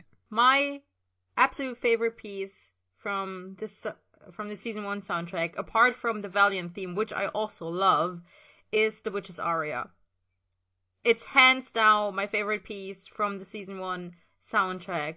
I've gone back and forth on what would be my favorite, this or the Valiant theme, but this is definitely my favorite. I just, I love this kind of epic diva kind of thing. Like, just to compare it, my favorite piece of the Fifth Element soundtrack is also the Divas oh, Dance. I love the Divas Dance, yes. and this, the Witch's Aria, reminds me of it. It's not quite as epic, but it's still awesome and I love it. I really, really enjoy The Witch's Aria. It's just so eerie and yet ethereal and, and just like ghostly beautiful. Yeah. Yeah. And the it's only really time we have singing, the only time we have singing in Merlin. Yeah, actual, yeah. yeah actual singing. Yeah, yeah actual singing. Exactly. But this song sounds to me more like, and I know they had a female singer do this, but it sounds more like a choir boy when I listen to it, like a, a more mature choir boy. But it's that it's that kind of singing where it's not really operatic because she's not projecting enough. It's really sitting right in the back of her throat and it sounds like that kind of choir boy singing just with a bit more vibrato it's called it's... bel canto and yeah that's exactly ah, what it is. ah, there, there, yeah. there, you go i didn't know it had a name thank you very yeah. much yep. um transitioning into season two because we have uh we have a lot of um Curse of Cornelius Sigan things in here. The first one I wanted to touch upon was the attraction of evil because this is a very long track, and there's a lot of really, really interesting things happening here, which I uh, talked about on the actual episode review. One of them being that when Merlin is being seduced by Cornelius Sigan, we start to hear a darker, grittier version of the main theme coming through, which basically just makes my soul want to elevate out of my body because I'm like, he is being tempted enough that we have this kind of weird, twisted version of his good, quote unquote, music. And I'm just like, wow, that is so amazing. Yeah, it it definitely again it's one of the more impactful versions of the main theme, and I think that th- that's one of the things that just because of um you know of how it worked out in later seasons, and it was kind of a not disservice to the fans, but it it felt a little bit like that was that we didn't get more of that like exploration of what that theme could be in different contexts, and so this is like I don't know, it works really. uh, You're right, it, it's because it's dark. It's weird. It's very um like I don't know. It's I don't I don't know what the exact word is for it, but yeah, it definitely it's I think it's the more one of the more impactful, especially when it's Merlin, because like you'd said, his sort of usual theme is very like light, and so we get this like dark version of the main theme. It's very like I don't know. It's just interesting. It works. It's amazing, and it's barely noticeable when you watch the episode. I- mean, I've been watching the episode for years, and it was only until I watched it for my Merlisten that I even heard it, which I guess is the best. Yeah, but it's but when you hear it, you're just like, oh my god, that that is a, like that is a variation on the main theme, and it's so strange to see it in that context, and it's just chilling. Um, but they're doing so many other amazing things in this track. Um, at the end of the track, which is in the episode when Merlin is um, kind of the the soul is coming out of the crystal and it's kind of making its way up and like he's kind of breathing it in. Like I said, it's that similar kind of thing of what we had with Lady Helen, but it's not quite that. It's this really irritating, whispery, high pitched kind of so- yeah, sort of thing. Yeah. It's really cool and it sounds like it's a soul trying to get into your body. It's really great. And then, you know, right after like when the crystal hits the ground, you have these like little little tiny bells that are like ding ding ding ding ding ding ding ding. And it's like Oh my god, they're literally just telling you exactly what's happening in the scene and I can't even see it. It's like amazing. It's Yeah. really amazing. I love this piece of music and it kind of sometimes goes under my radar even because it, it it's kind of packaged in this big finale kind of like action sequence where there's a lot of very generic beg your pardon music happening and then this happens and it's like this is really great is so great One, uh, one of the pieces, sort of one of my favorite pieces in season two is uh, when Lancelot shows up. hmm It I, I don't know if it's just because that character for me, I really uh, it's one of the beefs I have with this show is that I feel like he got shafted a little bit. let's Uh, have a drink because i feel like this could be a really nice chat Oh, oh and I love Lancelot, and I, especially love this version of the character because the character in the original Legends very very different depending on writers, but also like very much like oh hmm, yeah you're not you're not good you're a bad guy. Um, but the the the thing I love the, the the when we the sort of like when Lancelot has to leave scene when we when we meet him and then you know he can't be there because Arthur's like sorry dude but you know that's the rules and also I'm sorry bro. Um it I don't know. There's something it's so I think it's the theme uh, not theme necessarily but it's the like motifs that that are in those pieces where Lancelot and also a lot of interactions between Lancelot and Merlin that I think it's the most fitting for any character on the show. It Like, is, yeah, beautiful. most co like it it really captures who he is and it's That would explain why I don't like the piece. Yeah, I know you're not a fan. I mean, one thing I will say about this soundtrack is that whoever curated it was a Lancelot fan because he has a lot of time spent on music with his name, which I am a big fan of because God knows we didn't get enough of him in the show. So give him his time to shine here because Lancelot Leaves and Lancelot's Heroism are two tracks on the season two. And Lancelot Leaves is one of my favorite pieces. And the only thing that irritates me about it is that, or like, or like his theme music in general is correct me if I'm wrong, but you know, it, it's never really repeated. He doesn't really have a theme. Every time that we meet one of his themes, they're all quite right different, yeah which is word yeah. motif because it's not it's not a theme. So it's it's odd because it's not like oh, it's not like some of the other characters that get more screen time who have like a theme. So like Merlin or even like Gwen and Arthur, it, it like I don't I don't know like I, but there's but it's clear that it's sort of and I think that's maybe part of it too, right? And, and maybe it wasn't intentional, it probably wasn't, but like the fact that he doesn't have like a one theme about him. Like I said, he got shafted a little bit. He's a complex character. They did not use him well. And um like I I I think the you know, it is interesting because he uses a lot of the same like touch points, but it's never the same cohesive thing. Whenever yeah. that includes when we see him initially, when he comes back, when he saves Gwen, you know, the sort of I it it's never the same, but I also I I know that irritates some people, but at the same time, I think maybe that kind of works a little bit because he's clearly again gets sh- got shafted as a character. He clearly has grown a lot off screen from the time we initially see him, and he's clearly been through stuff. And I think that yeah. maybe I'm just reading into it because I really like Lancelot, but I think that the I the the idea that like his his motifs keep changing and his sort of music keeps changing, especially when we get to his um, death and oh yeah, we'll get to that. It's so, so different. different. It's so different, and I think I think that works though because what what is lacking in character development on screen I mean I'm not saying this entirely makes up for it but I'm saying it makes it a little pa- more palatable for me at least to be like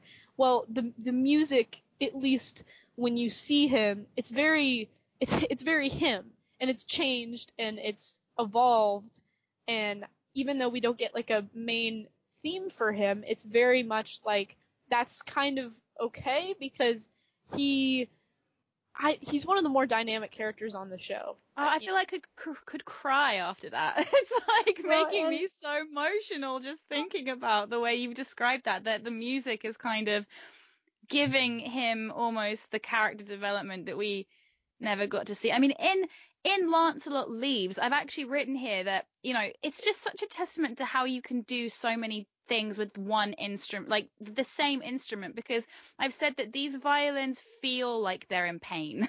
like right. they really, really do. Like you have these lulls and silences in the music where the violins pick up back up again. And you don't always get that, especially in Merlin, you don't really get silence. And it's just, oh, it's such a good piece. well, and, and, I think that your comment about it being the character development, I think that that the the disjointed nature of his motifs, because we can't call it a theme, right, points yeah. to a couple of things. One is that the writers, you know, that Rohan Stevenson asked, right, what what you have in mind for this character? And I expect that maybe the writers or the directors were like, well, he's going to come and go. So, you know, something nice. Yeah. And it's it's disjointed because they didn't use him a lot. He's the itinerant knight. He comes and he goes. And so they didn't put a lot of time into mm. making a theme so much. And I expect that some of that growth that you're talking about that you see is because the composers are like, we like this character and we want to give him some growth. they did it for them. And it's also it shows up a little bit. The, I mean, not all of it, but like the you you met you mentioned the violins a lot and how dynamic and how useful they are for a lot of different things. When we get to the round table, oh, I, yeah. it you know again one of the it's the sort of last hurrah of Lancelot in, in my opinion. Oh, that sort of saga, it you know it sort of I think that theme, the, the or not theme, but that specific track, the round table track, we we hear a little bit of the Lancelot theme more prominently than I think we hear some of the other stuff that could have been put in there, and I don't and I don't know if that was intentional. Maybe I'm just reading into I it. I like to think that it was. um, but I did want to just spend a tiny bit of time on the track that's Lancelot's heroism, only because it's one of the only tracks that the um, Bradley and comment, uh, Bradley and Colin commented on when they did the commentary for Lancelot and Guinevere. They were like, yeah. "Oh, oh, the music's really good here, isn't it? The music's really good. That was like their in-depth review of that. but what Colin said, which I think is so interesting, is says, you know, it's so cool that like how Rob manages to, you know, use these action scenes because the scene for for, uh, for those of you that aren't aware is when Lancelot and Gwen have their first kiss and then she runs away and then the track starts from when he turns around to then fight for her life essentially as the bandits are coming for him. And it, and he says, you know, these action sequences could easily be sort of like, you know, dun dun dun dun dun, but doing it this way kind of makes it more emotional, like it's this big sacrifice, which of course he thinks it is until he sees that Gwen actually has been captured. But interestingly, with this track as well, you don't necessarily expect it when you first hear it, but it starts off with just kind of a really classical sort of sound. And then, like you said, uh, cello, that it actually does kind of start to tell a story because you start to get more percussion in there. It has a bit more of a rhythmic quality to it, so you kind of feel the suspense growing. And then the actual track on the album is longer than what we get in the episode. The track on the album goes in a weird direction towards the end. I'm not sure what they were doing with that, but in the actual episode, it just kind of ends on like a big note, and then we just cut to Arthur yeah. and Merlin climbing the wall. But it's a beautiful track, and I love that Colin brought it up when he was talking about the scene. It's just, I guess, shows how, you know, it actually does kind of stand out in that respect. Um, but Momo, I know you're not a big fan of these two themes. Why, uh, why is that? I think it has something to do with, um, because I was just reading over my notes to see when, when my opinion will be relevant. because I have in my notes that I find the entire Gwen and Arthur theme super cheesy and obvious. I love that theme. And I mean, it's just it, it might be my my dislike of the ship in in the Merlin canon that makes me feel this way about the song. But like every time I hear it, I roll my eyes as "Here we go again." And I feel like um in the Lancelot leaves theme and in the farewell to Gwen, there is uh there are like parts of the Gwen and Arthur theme, which I assume is the Gwen part of these music pieces, and it's just that what's that's what's making me go like, ugh, not this again, basically. Plus, I really am not a big fan of Lancelot on this show, so I tend to just be annoyed by everything that is attributed to him. I just honestly I find the strings so cheesy, so overused for this. So Have um, you guys ever listened to the Camelot soundtrack from the 1960s, the Richard Burton one? No. no. Um, so I love that musical. I understand it's bad. Um, but the one of the the thing that kind of struck me about the cheesy love theme that I I do genuinely love that theme. I think I think it's great, and I love that it comes back in moments, especially towards the end of the show, with the whole like Arthur having to to to bring Guinevere out of the like darkness that Morgana's put her in. I, I it is very like the the way that that's supposed to make you feel is the sort of like underlying sadness of their relationship. Like I know it's cheesy I don't know what it is about that theme in particular, but that to me, it's sort of like I get that they're supposed to be in love, and I don't really buy it because I just think their chemistry, not that it's bad, it just doesn't particularly work in my yeah. opinion. Like the Arthur and Gwen thing, it could never, like it can be, but it also can't ever really truly be because there's there's too much going on with other characters and with other things that like it could never really be like the full thing. So it's this very kind of almost like sad. Like it's not sad, but it sounds sad. It's bittersweet. I see what you mean. It is yeah. like I don't have a huge issue with the theme. I think my issue with it is that whereas I said they didn't have enough repetition for the Lancelot stuff, to me this theme was just used to death. Like I think that's what it is. It's I think it's really beautiful. Um, it works for their first kiss for sure because it's this really big sweeping moment. But interestingly, on the soundtrack, what is called um, Arthur and Gwen is actually not that particular track. It's their scene in Curse of Cornelius Sigan again, um, where they're having that moment. And I think uh, maybe Cello, you'll be able to tell me if this is true. Is it harps that we're hearing there? It's that kind oh. of Probably, I will admit that this was such a, I don't want to say postage stamp, but it kind of is song in that it, it hits particular notes. It's very rote. And so truthfully, while it's very sweet and I like that it's kind of that, that bittersweet thing and I agree it's totally overused, I, I usually just kind of jump, even though it's only 55 seconds, I usually just kind of jump past it because like, nah, I already know that one. So I don't honestly remember, but it probably is harps. Yes, it's schmoopy. Schmoop. I mean, teeth rotting, sweet violins, but it works because that's the point, right? Right. Yeah. Yeah. I guess. That, that's, it's really, it really is iconic and, and it's a, it's slow enough and I think everyone likes the runs, you know, it has those beautiful runs in it, um, that just sound gorgeous. I mean, it's beautifully played. Um, so I get it. I think the runs are what make me think of the main theme. I think it has this uh, similar kind of runs and they sound very similar that it makes me think that it's almost like a variation of the main theme, which I know it's not entirely, but I but I think it is those recognizable kind of runs, which I guess maybe they're trying to tell us something with that. I don't know. um, but you know, speaking of trying to tell us something, I think that you know it would be remiss of me to speak about the Arthur and Gwen theme without bringing up Lancelot and Guinevere, because I and look, I get that not everything that people do in media is trying to tell you something because sometimes you just need a piece of music and this is what you have. On the other hand, music is supposed to tell you something. So either we read into the fact that they used Arthur and Gwen's music when Lancelot and Gwen have their first kiss and that's meant to mean something to the audience or we read it as Rob didn't have time to write a theme for them. but I don't know which one it is and that's and that's what happens when you kind of have a situation like this where it's the exact same theme I and think what are we supposed to do?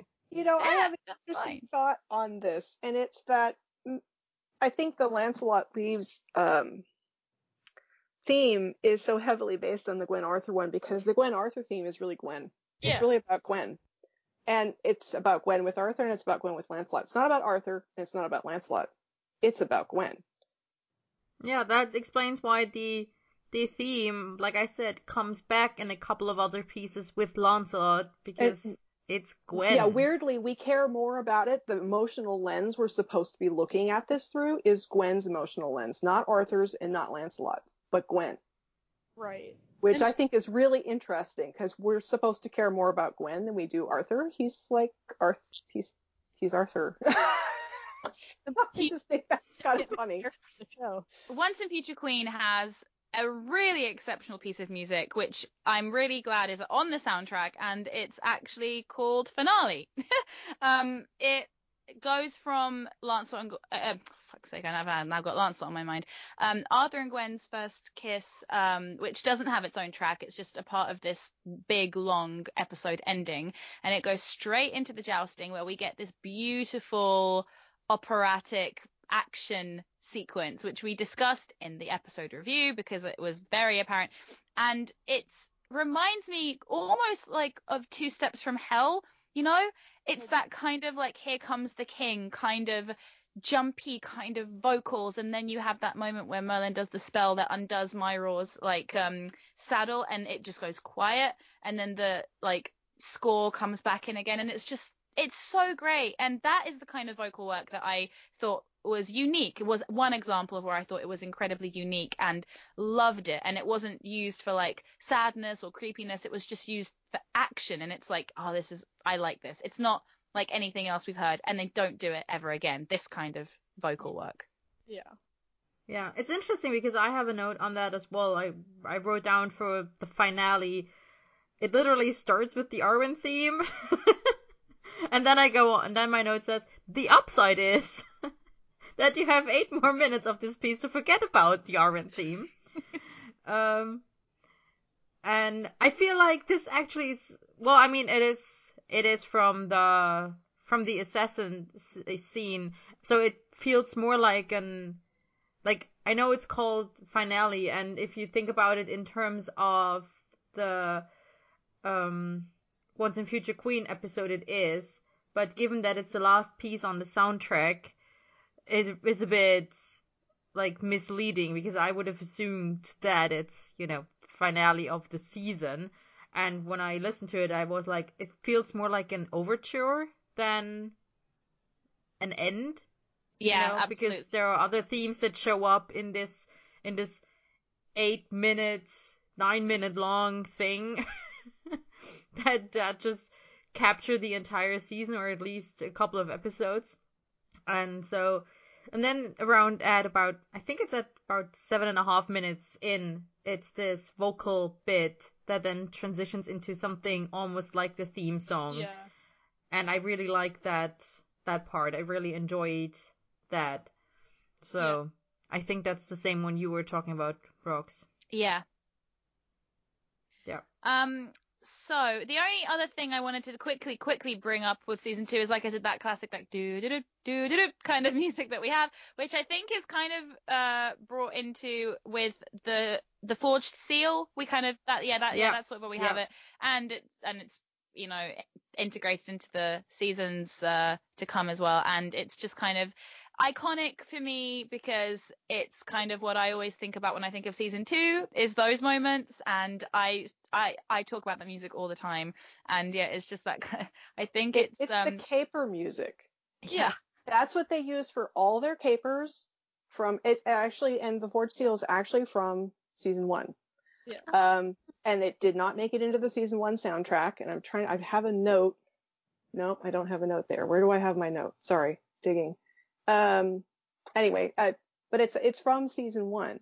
It's when he copies it's Lancelot. It's when he copies the of course when he copies the the the knight's seal. Yeah. That's Yeah. what it's from. And and they use it for the rest and, and that's their caper music. When Merlin is up to no good, when he solemnly swears he is up to no good, that's the music. Happy Yeah.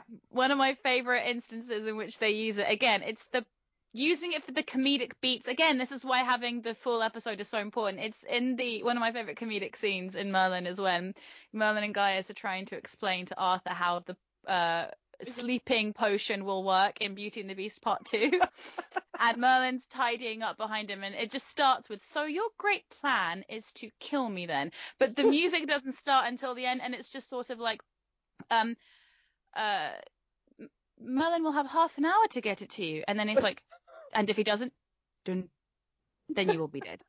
Dun. And it's just like getting those beats with that little dun. Yes. It's so and like I think there's a dun when Arthur's head comes up when when Gaius goes once Merlin has administered the poison uh, the potion and his head just comes up on a droop. It's just brilliant. So that is yeah, it's like you said, it's the Marauders music. I solemnly swear I'm up to no good. I I, I just love it.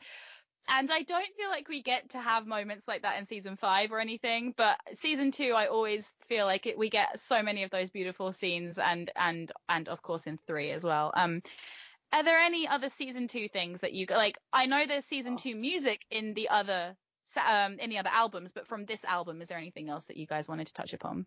I love Gaius Arraigned. Gaius Oh, Arraigned. yes. That is an example of men's voices being used to beautiful effects. I that I just it's sad and it's dramatic and it tells the story of him, you know, being tried and and Yeah. I and I love it. Um, what else? Lancelot's heroism, hiding Excalibur, Yeah, that, that's a good one. iconic. I I like I like Myror the assassin because of the choral vo- vocals and the disembodied female opera voice. I'm just I'm here for this stuff. That's that's my And, thing. and I have a couple of themes that are not on this soundtrack that are from the season that show up later. Yeah, Yeah. me too. So I'll talk about those when we actually uh, get to them. So season three, uh, they didn't really change it up too much, I think, in this season. It's No. still pretty the same, except I think in these action sequences they really start to use those vocals a lot. And I'm thinking specifically of um, where is it? Uh, Merlin in Peril, which Yeah. is the yeah, and it's which I actually wanted to point out for the first time. I think they're actually singing in Latin here, which is also well, I mean, it sounds like it's Latin, and it's really really cool because I think this is the first time we have like kind of recognizable words being used. Yeah, sorta. I I can't. I took three years of Latin. I don't. I have no idea. it just has that lat like I don't know if it's Latin, but it has that sound where everything ends with an us. You It know? Sounds like church music, like you know, Yeah. Gregorian chant music, which I don't. Not that's not a diss. It just kind of it has that vibe about it. I just thought, oh, that's so cool. I really haven't heard that anywhere else. Like, okay, I do feel like they were being a, just a tiny bit more experimental here than maybe they were being in season two. Um, Uther and Morgana reunited again, very different theme to anything we've heard before. But this is unfortunately a situation where I'm like, okay, these vocals are actually getting on my nerves. It was a bit too much for me. This big choral like chant as they run towards each other with the golden light and I love Uther and Morgana and I cried when this scene happened for the first time but I was just like ah that's a lot of a little too much. a little bit too much um I mean what do you guys think of the more evil t- tones to the soundtrack here in terms of all of the tracks that have anything to do with Morgana because Morgana hasn't really been given a theme which is a big problem I think It's kind of um, it's almost a little bit goofy. like, like I mean, it's supposed to be menacing, and I don't know if this is just because I. It's supposed to be not menacing. It's supposed to be, I, I think like, I don't know, elegant or something like that, and it, it, it comes off as a little like, like, like yeah you know, it comes off as like, ah, look, my evil lair, and it's, you know, it's it, the, the mustache twirling. The mustache twirling was pretty extreme, yeah. it comes across as that, and I maybe, I mean, I think maybe for a different villain that would have worked, but because Morgana's a lot, a lot complicated, very complicated, um, it, it doesn't, I don't think it really hits what it's supposed to do. Uh, you know, that's just, that's me though. I, I think that Morgana suffers from the needing to be seen through other characters' lens as Yeah. well. Um, Yeah, like that's- like Lancelot, and that she doesn't she doesn't have her own theme because we're constantly seeing her as she relates to the other characters, as she relates to Uther, as she relates to Arthur, as she relates to Merlin. Yeah. We don't really see her, and I'm wondering how much of that is that it was a bunch of guys writing everything. Yeah, That's true. I mean, we do have this creepy piano thing going on, especially in um Treachery, which to me is the most kind of indicative Morgana theme for season three. Uh, it's I think when she's leaving the castle for the first time. Um, I can't remember if that's exactly where it is, but I think it's somewhere like that. And you have this kind of creepy piano. I don't think there's much vocal work going on there, but it's that. So it, it does feel a little bit recognizable, but yeah, it's not like Arthur's theme, like Merlin's theme, like Gwen's theme. She's just kind of left with no music, just like she was left with no character development. and it's just really, really disappointing. Um, yeah, really disappointing. Even Morgause's theme, which will, which I'll get to when I think that's in season four actually, um, is more interesting than hers. And I'm just like, really, really, Morgose is a secondary character. Right. The, you know, yeah. Um, this is sort of jumping ahead a bit, but this is we get to meet Gwaine this season, and It's great. And the swashbuckling theme is on point, and the uh, bar fight one is great, and I I really I really love that, and the melee too, because you kind of hear Yeah. it, you know, I mean, you don't hear obviously you don't hear the like Pirates of the Caribbean esque theme in that, but it definitely I don't know has Gwaine written all over it. Well, so. there's more. Well, well, I would argue, and I don't know a lot about this kind of stuff, but I definitely am hearing some kind of Gaelic influences in this theme, in the um Gwaine's Bar. Bra- God, that's a tongue twister. Gwaine's The Bar, Gwaine's Bar Brawl. Brawl. No, Um, you, you do. You hear the fiddle at the beginning. yeah. And yeah, that sets the tone. It's, and it's a little silly and it's lighthearted. I was I was listening to this and I wasn't looking at the at the track because I had it on in the background, like I said, and I heard this and before looking up what the track was called, without remembering where it is from in the show, I went, "This sounds like someone's in a fight," and I was right. Hey, they, they've accomplished what their job was to do, which was to not only set the mood but tell you what's happening. So I guess Yeah, and this is this is I mean you mentioned Pirates of the Caribbean. I wrote down as a similar example um Robin Hood Men in Tights because I had watched that only only days before I was listening to the score where they also have similar sequences with similar music and honestly I want to say that the comparison isn't even that far fetched between Gawain and Men exactly. and I also wrote down that in this in this piece there is a 100% better use of string instruments than literally any of the romantic tunes. exactly. like the the violins in this reminded me of a piece on the Stardust movie yes! score that has also this adventurous sound to it, and I love that. This is how yes. I like strings to be used. One one of the other pieces that sort of comes right after this, and you mentioned the better use of strings than in any other part of the show. Oh god. Uh, the the Freya theme.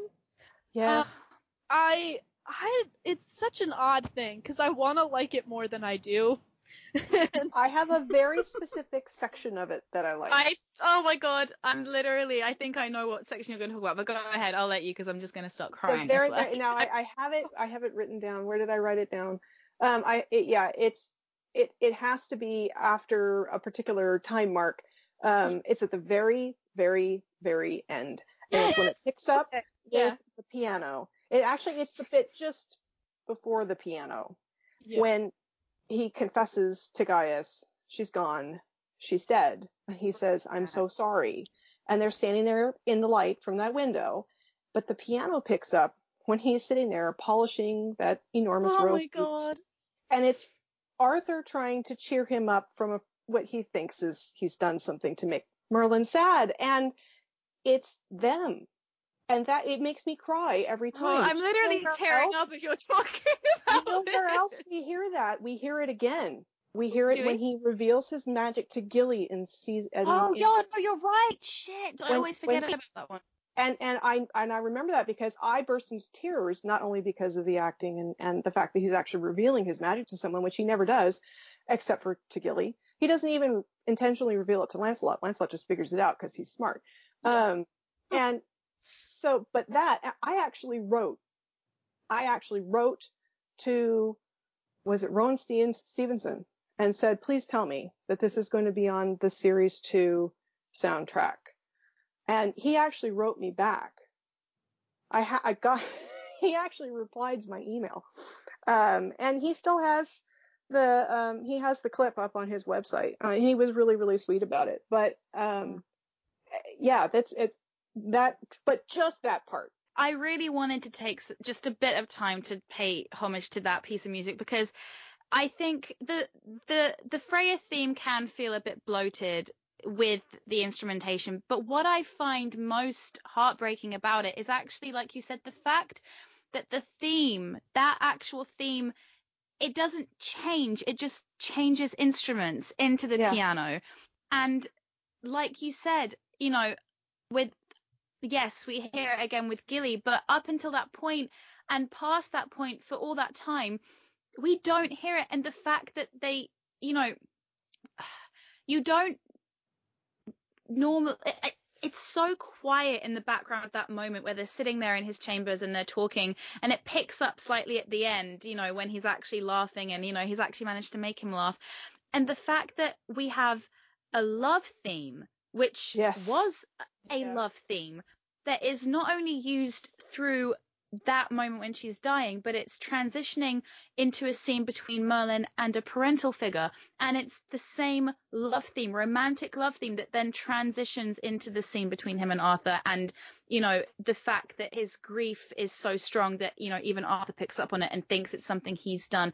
And it just weaves it all together so beautifully that I honestly, like you said, I'm so grateful that it's on the soundtrack at all.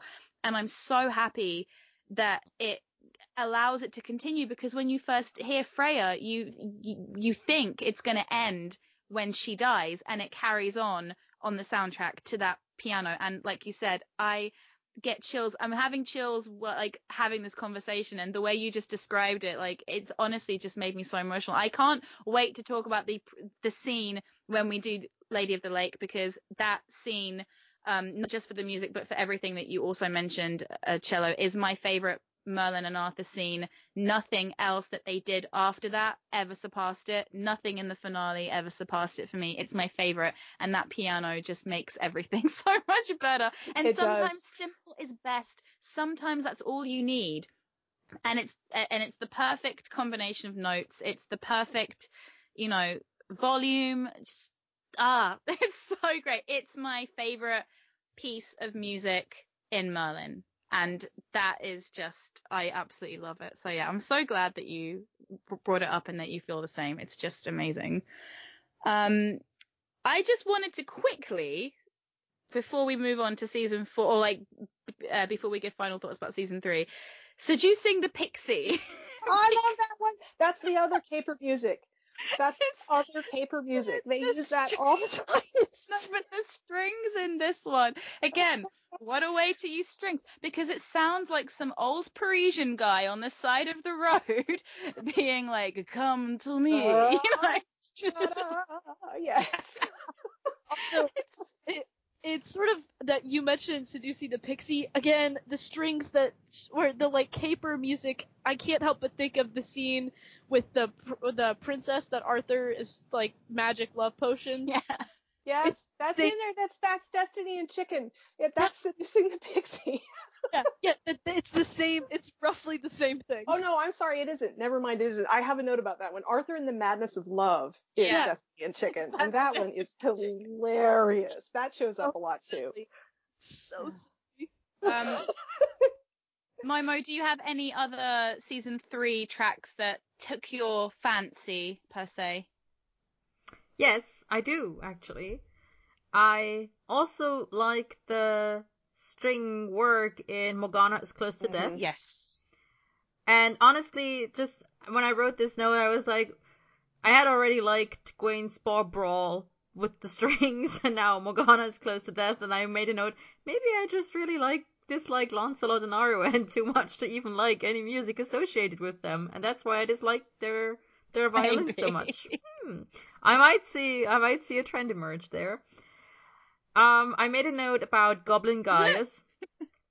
Because why is it always the flutes and the brass instruments when we have a quirky character or something in like The that? brass Like- It just it works, but it's very noticeable like that that this is done. The flutes don't get the sad tracks. The flutes going the flutes crazy the flutes get to be the flutes get to be goblins. Well, I I loved the farting princess. I have to say Yeah. that one was just it's playful and it's funny and it it tells a little story. It's another one of those little stories. Not very long. It's only about a minute and a quarter long, but it, it's it's just funny.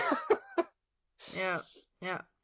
On the other hand, uh, I do also like Sword in the Stone because it sounds nice and epic, and like the trumpets in there really grab my attention.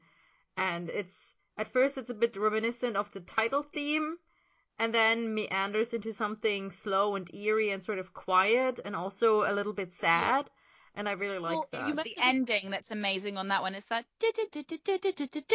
and then when he actually puts the uh, the sword in, I'm like, oh my god, that is. But where where else has that been used? I'm sure it's been used somewhere else in the show, or is it just in that scene? Uh, I is it used later on with Excalibur? Like Excalibur related stuff? I can't remember. yes. Is it- Yeah. It I Right? you know the very end of it might be used honestly at the very end uh, the very end end end where he throws it in the lake. yes. Yeah. That's when it. he gives back to the lady, the man, Yeah. the lady. You mentioned the man. you mentioned that's it's a man's hand. I got memed so much. Anyway, sorry. Go ahead.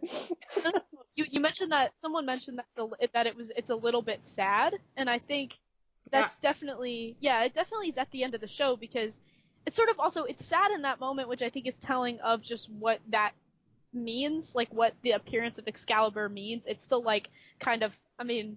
This is a rough metaphor, but the final nail in the coffin of where Arthur's destiny actually Jesus Christ! I've never even thought about it that way. That in trying to save Arthur by creating Excalibur, he signed his death warrant. Yeah, a little bit.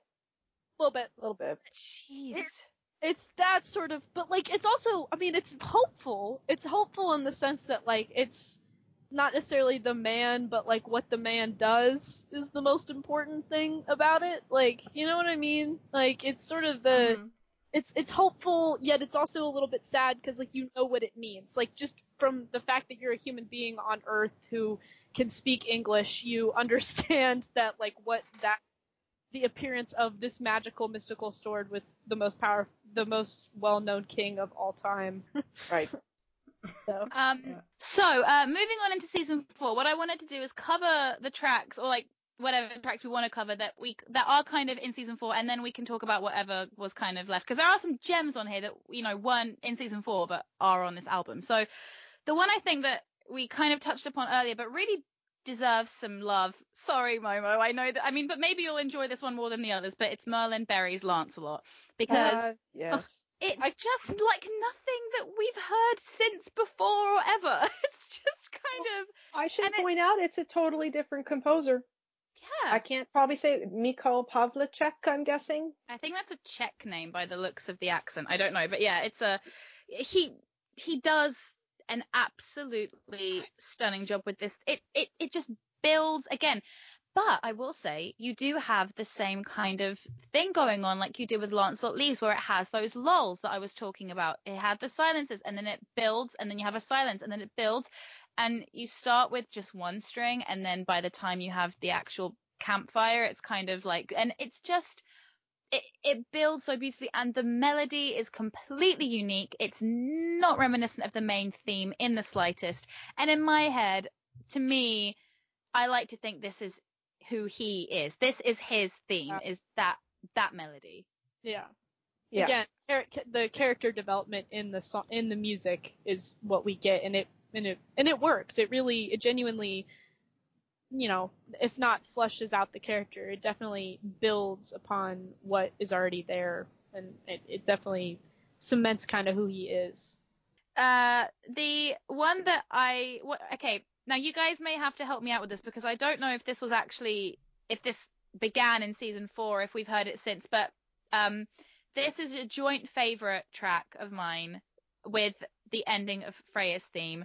It has been popping up on Tumblr many times as its own little sound post. People love it. It's insanely popular in this fandom for a very good reason, and that is the bond of sacrifice. Oh, I can tell you why. Go ahead. Well, it shows up a lot. Um, Bond of Sacrifice is what you're hearing when um, Balinor dies in Merlin's arms.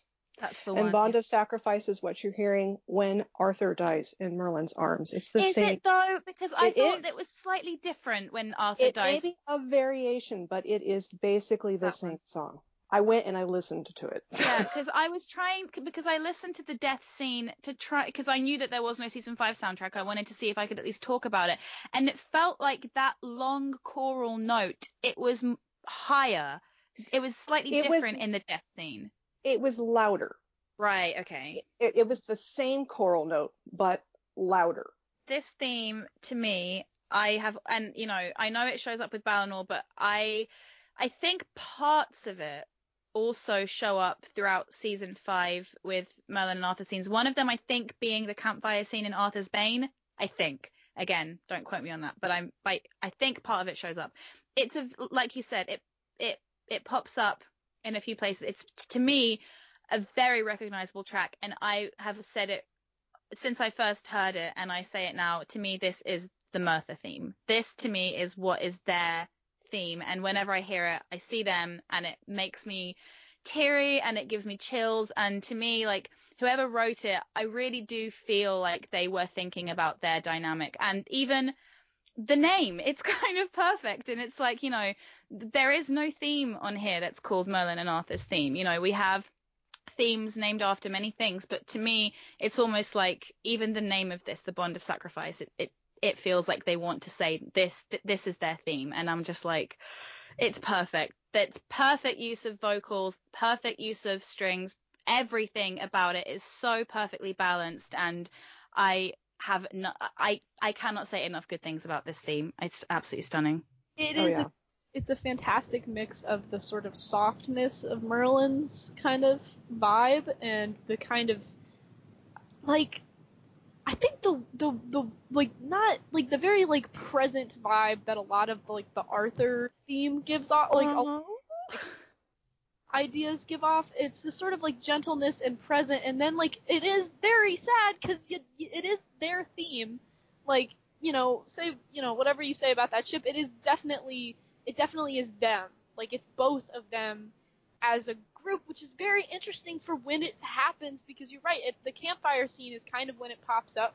Is is when I remember it popping up a little bit, and it's this kind of like it's sad because you know like the audience is in on more than both of those characters are, and so you know what that that like the way it sounds definitely it not only pulls you in, but it, it just cements the fact of like what like the dynamic is, and like that sort of leading into season five. This is you know that's it. Like Yeah. it, it's the sort of finality of it a little bit. Like it's soft and it's sweet, but also a little bit like it's the bittersweetness of a sad. Yeah. and it's well, all- and and if you've picked up that it was also when Balinor died, they are foreshadowing so heavily. Here he is having a conversation with someone, and the music that's playing is the music that played when he held his father in his arms as he died. yeah, yeah. I didn't think this episode was gonna give me this many feels, you guys. Sorry. no, I love it. Um, I don't actually think there's any season four stuff on here now. Is there? It's Uh, just well, well, old know stuff. Um, Oswald. Um, well, the the Igraine one is From season kind two. of. No, It's- the it's- no the Igraine I think is when Arthur meets Igraine in season two because you have that darkness creeping in when she's talking about how she died. Yeah, it sounds it sounds eerie and sad. I love that one. That's one of my favorites. I really, really like that one. Um, Excellent. Excellent. The vocal work on that, that's another example where I really didn't mind it. It's extremely feminine and it's bright and it's sad because she's dead. You know, it's really Right. good. It's reminded me a lot of I couldn't tell you which one, but it's reminded like as I was listening to it, I was like, did I accidentally slip into the Lord of the Rings Yeah. score? Because it sounds a lot like Lord of the Rings in places. I know one that's that's from season four. The the the Rohan a little bit. Yeah, probably. When probably. Rohan when when he's standing at the burial mound of his son, it's they Mm, and Yeah. it's that kind of like it, it's the like ghostly kind of like it's a place of like being sacred but it's it's very i don't know there's a heaviness to it even though it's light even though it's kind of light it, there's a heaviness to it's it. wistful. Mhm. Yeah. Yeah. so that's the you mentioned lord of the rings that totally yeah that definitely has the same kind of like especially with that with rohan and the sort of like Mhm. bad you know com- composition of that Um, so one that I'm Yeah. pretty sure is actually from this series. I could be wrong, but the Knights of the Round Table is in this. Um, yeah was is it- that was is that Yeah. that not when they season get knighted though? Is that not No, no, the- no. This is when they find the table. So that's the end of series three, isn't it? So it's not it's also not I do love that one. That's one of my favorites. It is Um, amazing. It's very long as well, isn't it? It's a really nice long piece of music. It's absolutely is. stunning. Um, and yeah, I have also written here. It feels to me like a mix between the uh, main theme and uh, the Bond of Sacrifice. Yeah. That, that section. It starts out a bit like Bond of Sacrifice, delicate, and then it kind of goes into um goes into the main theme, which is just yeah. I mean, you could read into that, you know, a lot, but it's a very long piece of music. A lot of really interesting things happening in there. Um, kind of as well.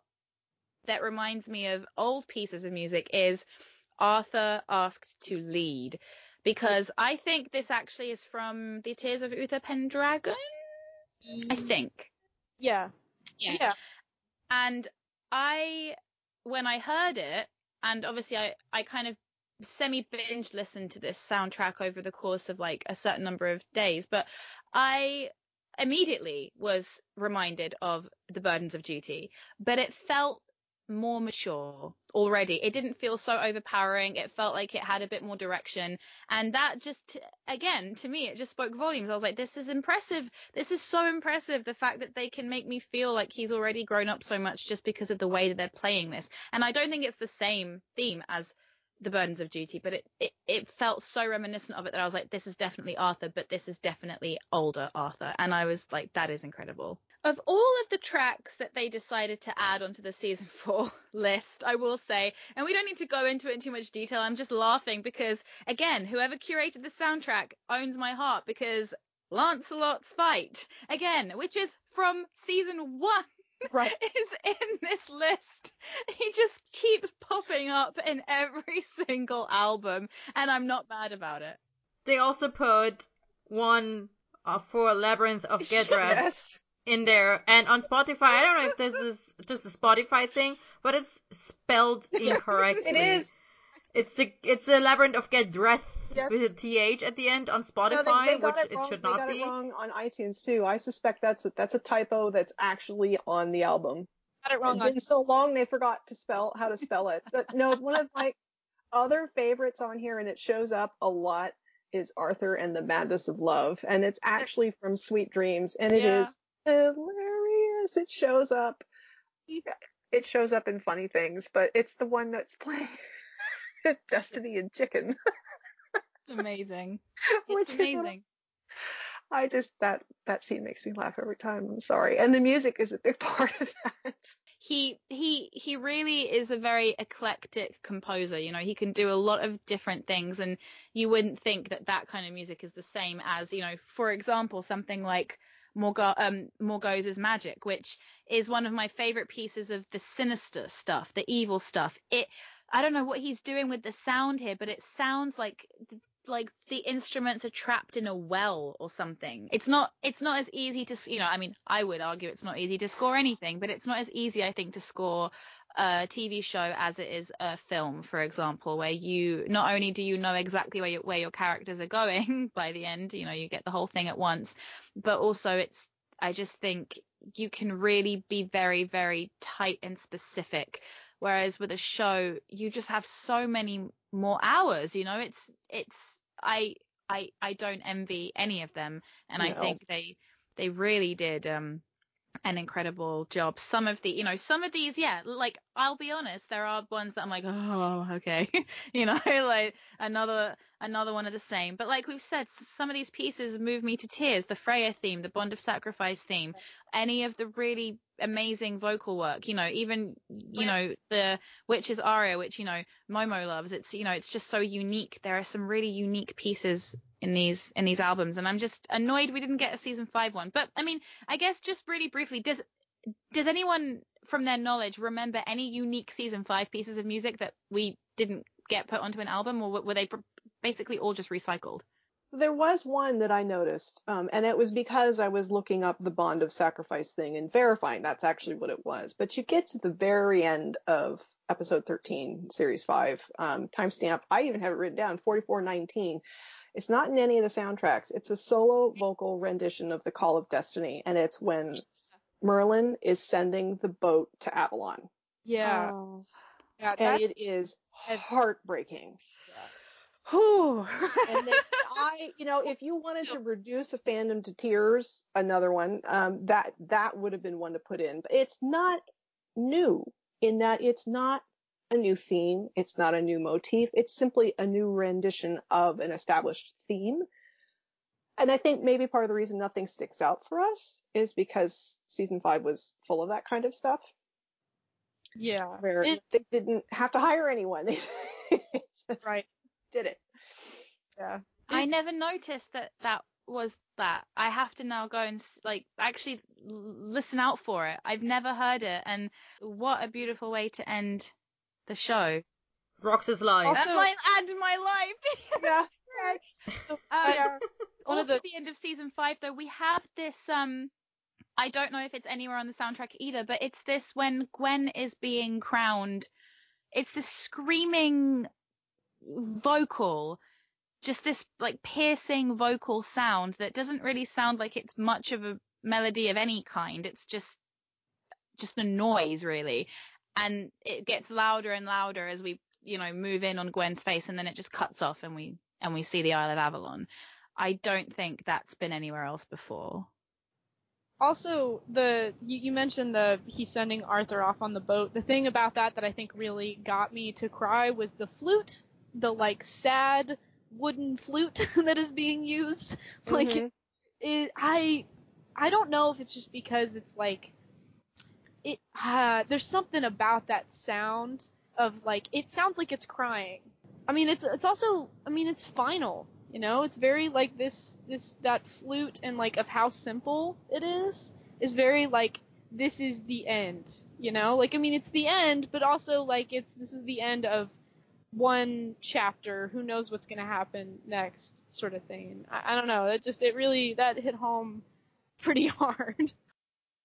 I'm glad that the flute didn't just get used for comic relief, that the flute actually got some some heaviness to it. Well, I think good. part of that too is because the flute was Merlin's um, Yeah. instrument back That with fullness. Merlin Lost.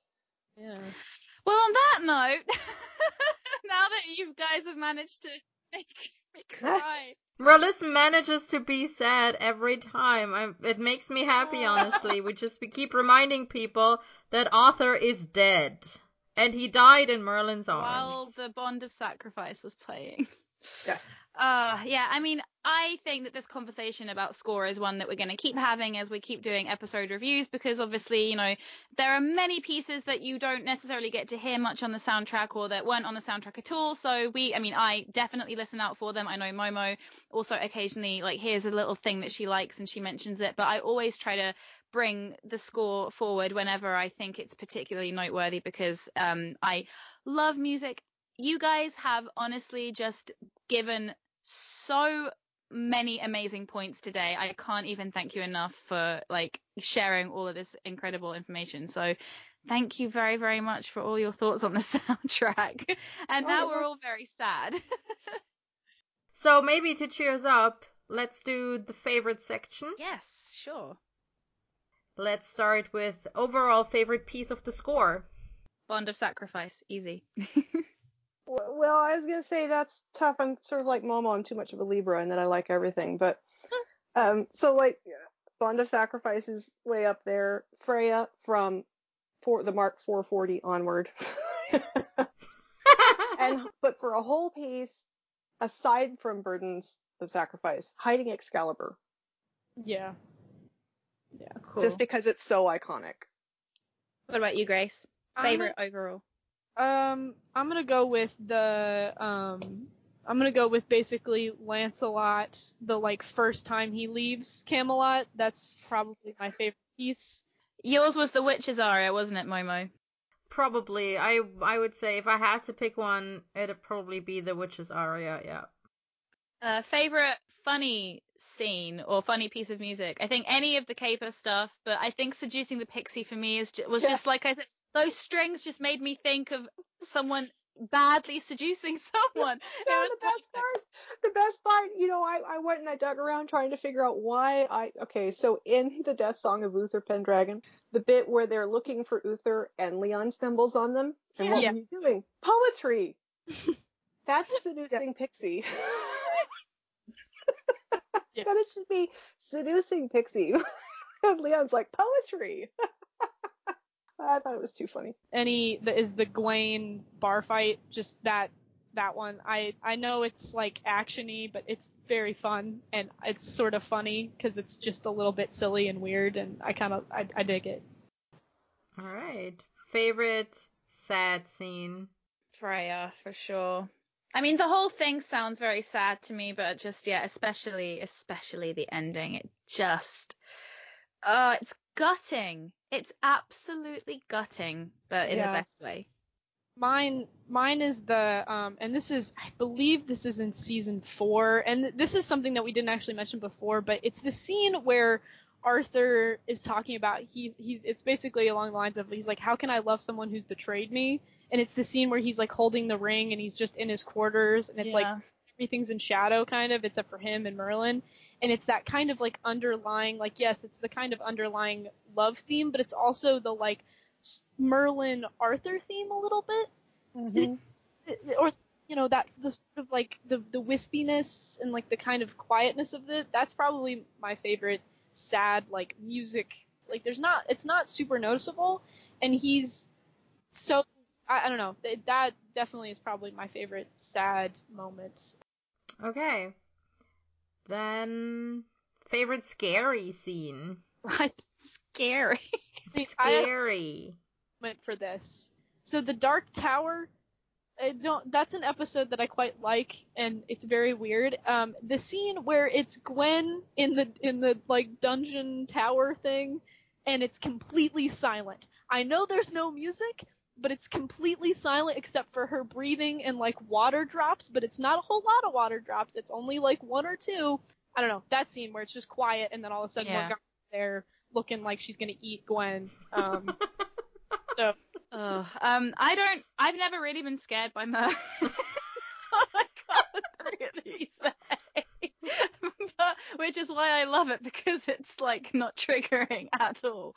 Um, but I would probably say a scary piece of music, um, would probably be that that one with Morgause's magic. I think that's that's uh, pretty creepy. Or the um the attraction of evil. I think is also really creepy with the with the whispery sound coming in.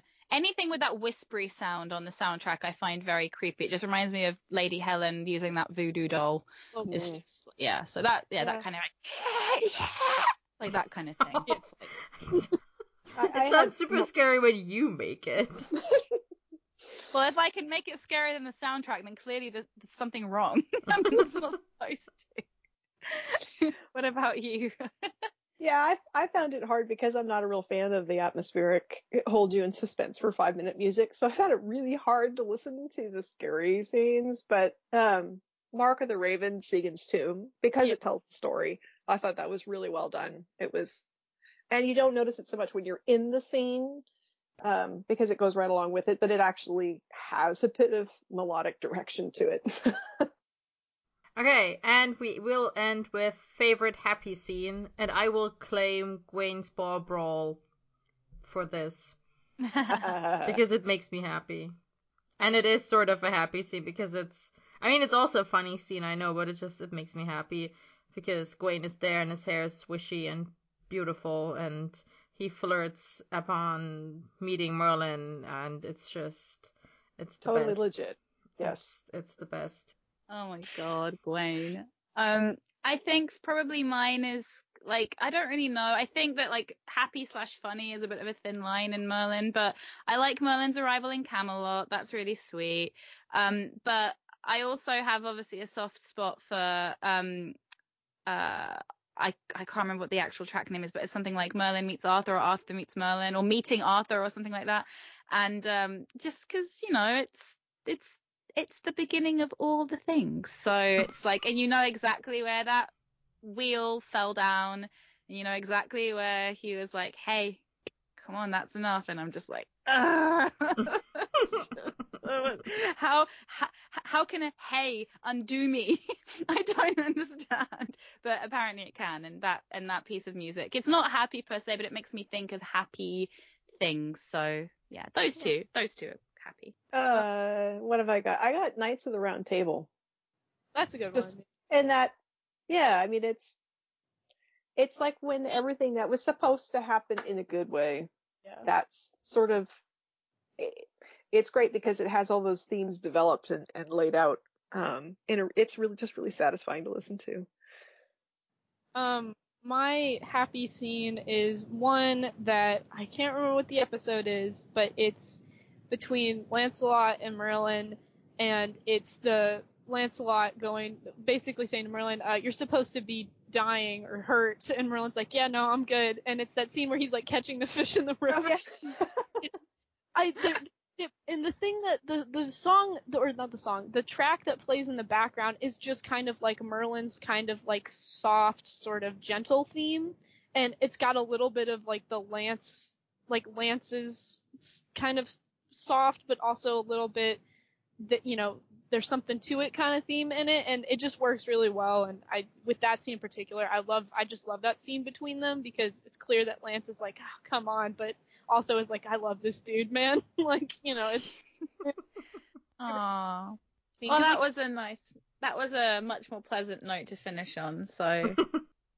And now for a spontaneous rec session that no one is prepared for because I forgot to put it in the script. We'll have some fan work recs that have to do with the music and music in general. So go Alto Cello. Okay, well the one that I wanted to rec is called Harmonia Mundi by Pen Rabbit. It was written for Paper Legends in 2011. Um, it's absolutely amazing. Um, the summary isn't fantastic, but uh, the way I'm related to this was that uh, the art for this particular fic is actually music. Um, and I play the cello on one of the pieces. Um, but the fic itself is really good. really, really, really good. You can find it on Archive of Our Own. And I will make sure to give a link. Yes, we will definitely put the link in our post. I just thought of this story that I haven't reread in a while, so I don't remember how good it uh, actually is, but it's called Love on a Wire by Ink and Owl. And it's about Merlin and Arthur who run a record store together, and Merlin gets mystery mixtapes from a secret admirer, and Arthur can't seem to get his feelings out there, and Will still hasn't learned basic manner, is the summary for this. It's about 30k and explicit, and I do remember this being really sweet and like the the mixtapes that Merlin gets, like the music on there, really trying to tell Merlin what the mystery admirer um, is feeling for Merlin in any given moment. So, so that much for music telling a story. If this was for another fandom, I would be able to, but I just can't even think of anything off the top of my head for Merlin. It's just like not happening at all. Yeah, same way. I there's so many Star Trek ones that are related Yeah. to to music, but I can't for Merlin. I can't think of any. Yeah. Like, I mean, Mer- Arthur makes Merlin a mixtape and prove all my hypotheses. There you go. That's musical. There's also this story, and I don't remember what it's called, but I think Merlin is a composer in it, and he's like he's he's got he's put out one hit album basically, and now everyone is asking when he's going to put out the next one, but he's seriously blocked in his creativity. I think because his parents died tragically in an accident very recently. I think that's vaguely the plot line, and then he meets Arthur and slowly finds his way back to his music or something. I don't remember what it's called or if it was good, but I remember Merlin being a composer. So Yeah. there you go. If I if I can remember what it's called, or if someone if someone sends me a link, I will put it in the notes for the episode. Well, And I have a memory of one where Merlin is a famous pianist um, or a violinist. He's a musician and he's terribly ill and he doesn't tell anyone, but he's got cystic fibrosis basically. Um, and I can't remember, I can't remember the title of it either, but it, it doesn't have any actual music in it. It's just that he's a musician. There you go. Could we be at the at the end of the song, as it were? Yeah. Ooh, I see what I did there. ooh. I See what I did totally there? see what you did there. Good. Amazing. yes, I I believe we are. Thank you so much, Cello and Grace, for coming on this journey with us. It's been great. I Absolutely. think both Rox and I learned a lot. I mean, I know I learned a lot. Hopefully all of it was good. oh, honestly, I couldn't have imagined better. I mean, I knew we were getting guests on, and like, you know, I assumed that you had an interest in music, but I just, I never expected, you know, t- to have such a really um kind of critical, analytic discussion about the soundtrack. It was just the like the the biggest joy for me. So I'm really, really glad that you guys came on. Thank you. Uh, This has been really awesome. I I've always score in movie is something that I uh, like a lot, and it's kind of an odd subject to just like bring up at a party and go, hey, do you like you know this very specific thing that happened in this Star Trek movie from 1985? so, but yeah, this has been really awesome. Thank you so much for having me on. Oh, Yeah. great. So, yes, we have reached the end of this episode, which mean it is now time to tell you that our theme music was composed by Sidesteppings exclusively for Listen. All the other music used in this episode is from freesound.org. The manip for our cover was made by Brolin's Keep. I post podfic as Momopods on AO3 and rec all kinds of fanworks across various fandoms on Tumblr at That's What Momotastic Likes. And I'm Miss Snowfox. I uh, am on Tumblr as Miss Snowfox, funnily enough, with an extra X. And I'm also on Instagram uh, as both Miss Snowfox and Miss Snowfox cosplays, and YouTube as Man- Magical Unicorn 22. Those are just some of the places you can find me. So Yeah. Go and watch go and watch all her fan vids. Okay, guys, where can they find you? Oh, okay. Well, um, I'm Alto Cello pretty much everywhere. You can find me on Twitter. You can find me on Tumblr. You can find me on Pillowfort, DeviantArt, AO3, Dreamwidth, and am I forgetting anything? Instagram. I'm all Alto Cello at all of those locations. All right. And what about you, Grace? Um, I on Tumblr I am grab dat gem with one T in dat uh, at tumblr.com, and then uh, I on on Twitter I am Ringo and I am at Ringo and Keanu on Twitter, and mo- I'd mostly just shit post about Ringo and Keanu and the greatest love story ever told. So um, that's that's where you can find me, and that's pretty much it. Uh, my Instagram's hooked up to my Tumblr, so you'll see that there too, and it's I think grab that gem as well, although I barely use it. So Awesome. Next week, well, actually in two weeks, we will be doing another episode review. We will be talking about episode 3 of season 2, The Nightmare Begins. I'm sure we will have notes on the music now that we've talked about music so much. And until then, thank you for listening. I have been Momotastic, and I've been Miss Snowfox. and our guests were Alto Cello Hello. and Grab That Jam. bye, Bye, guys! Bye. bye. Bye.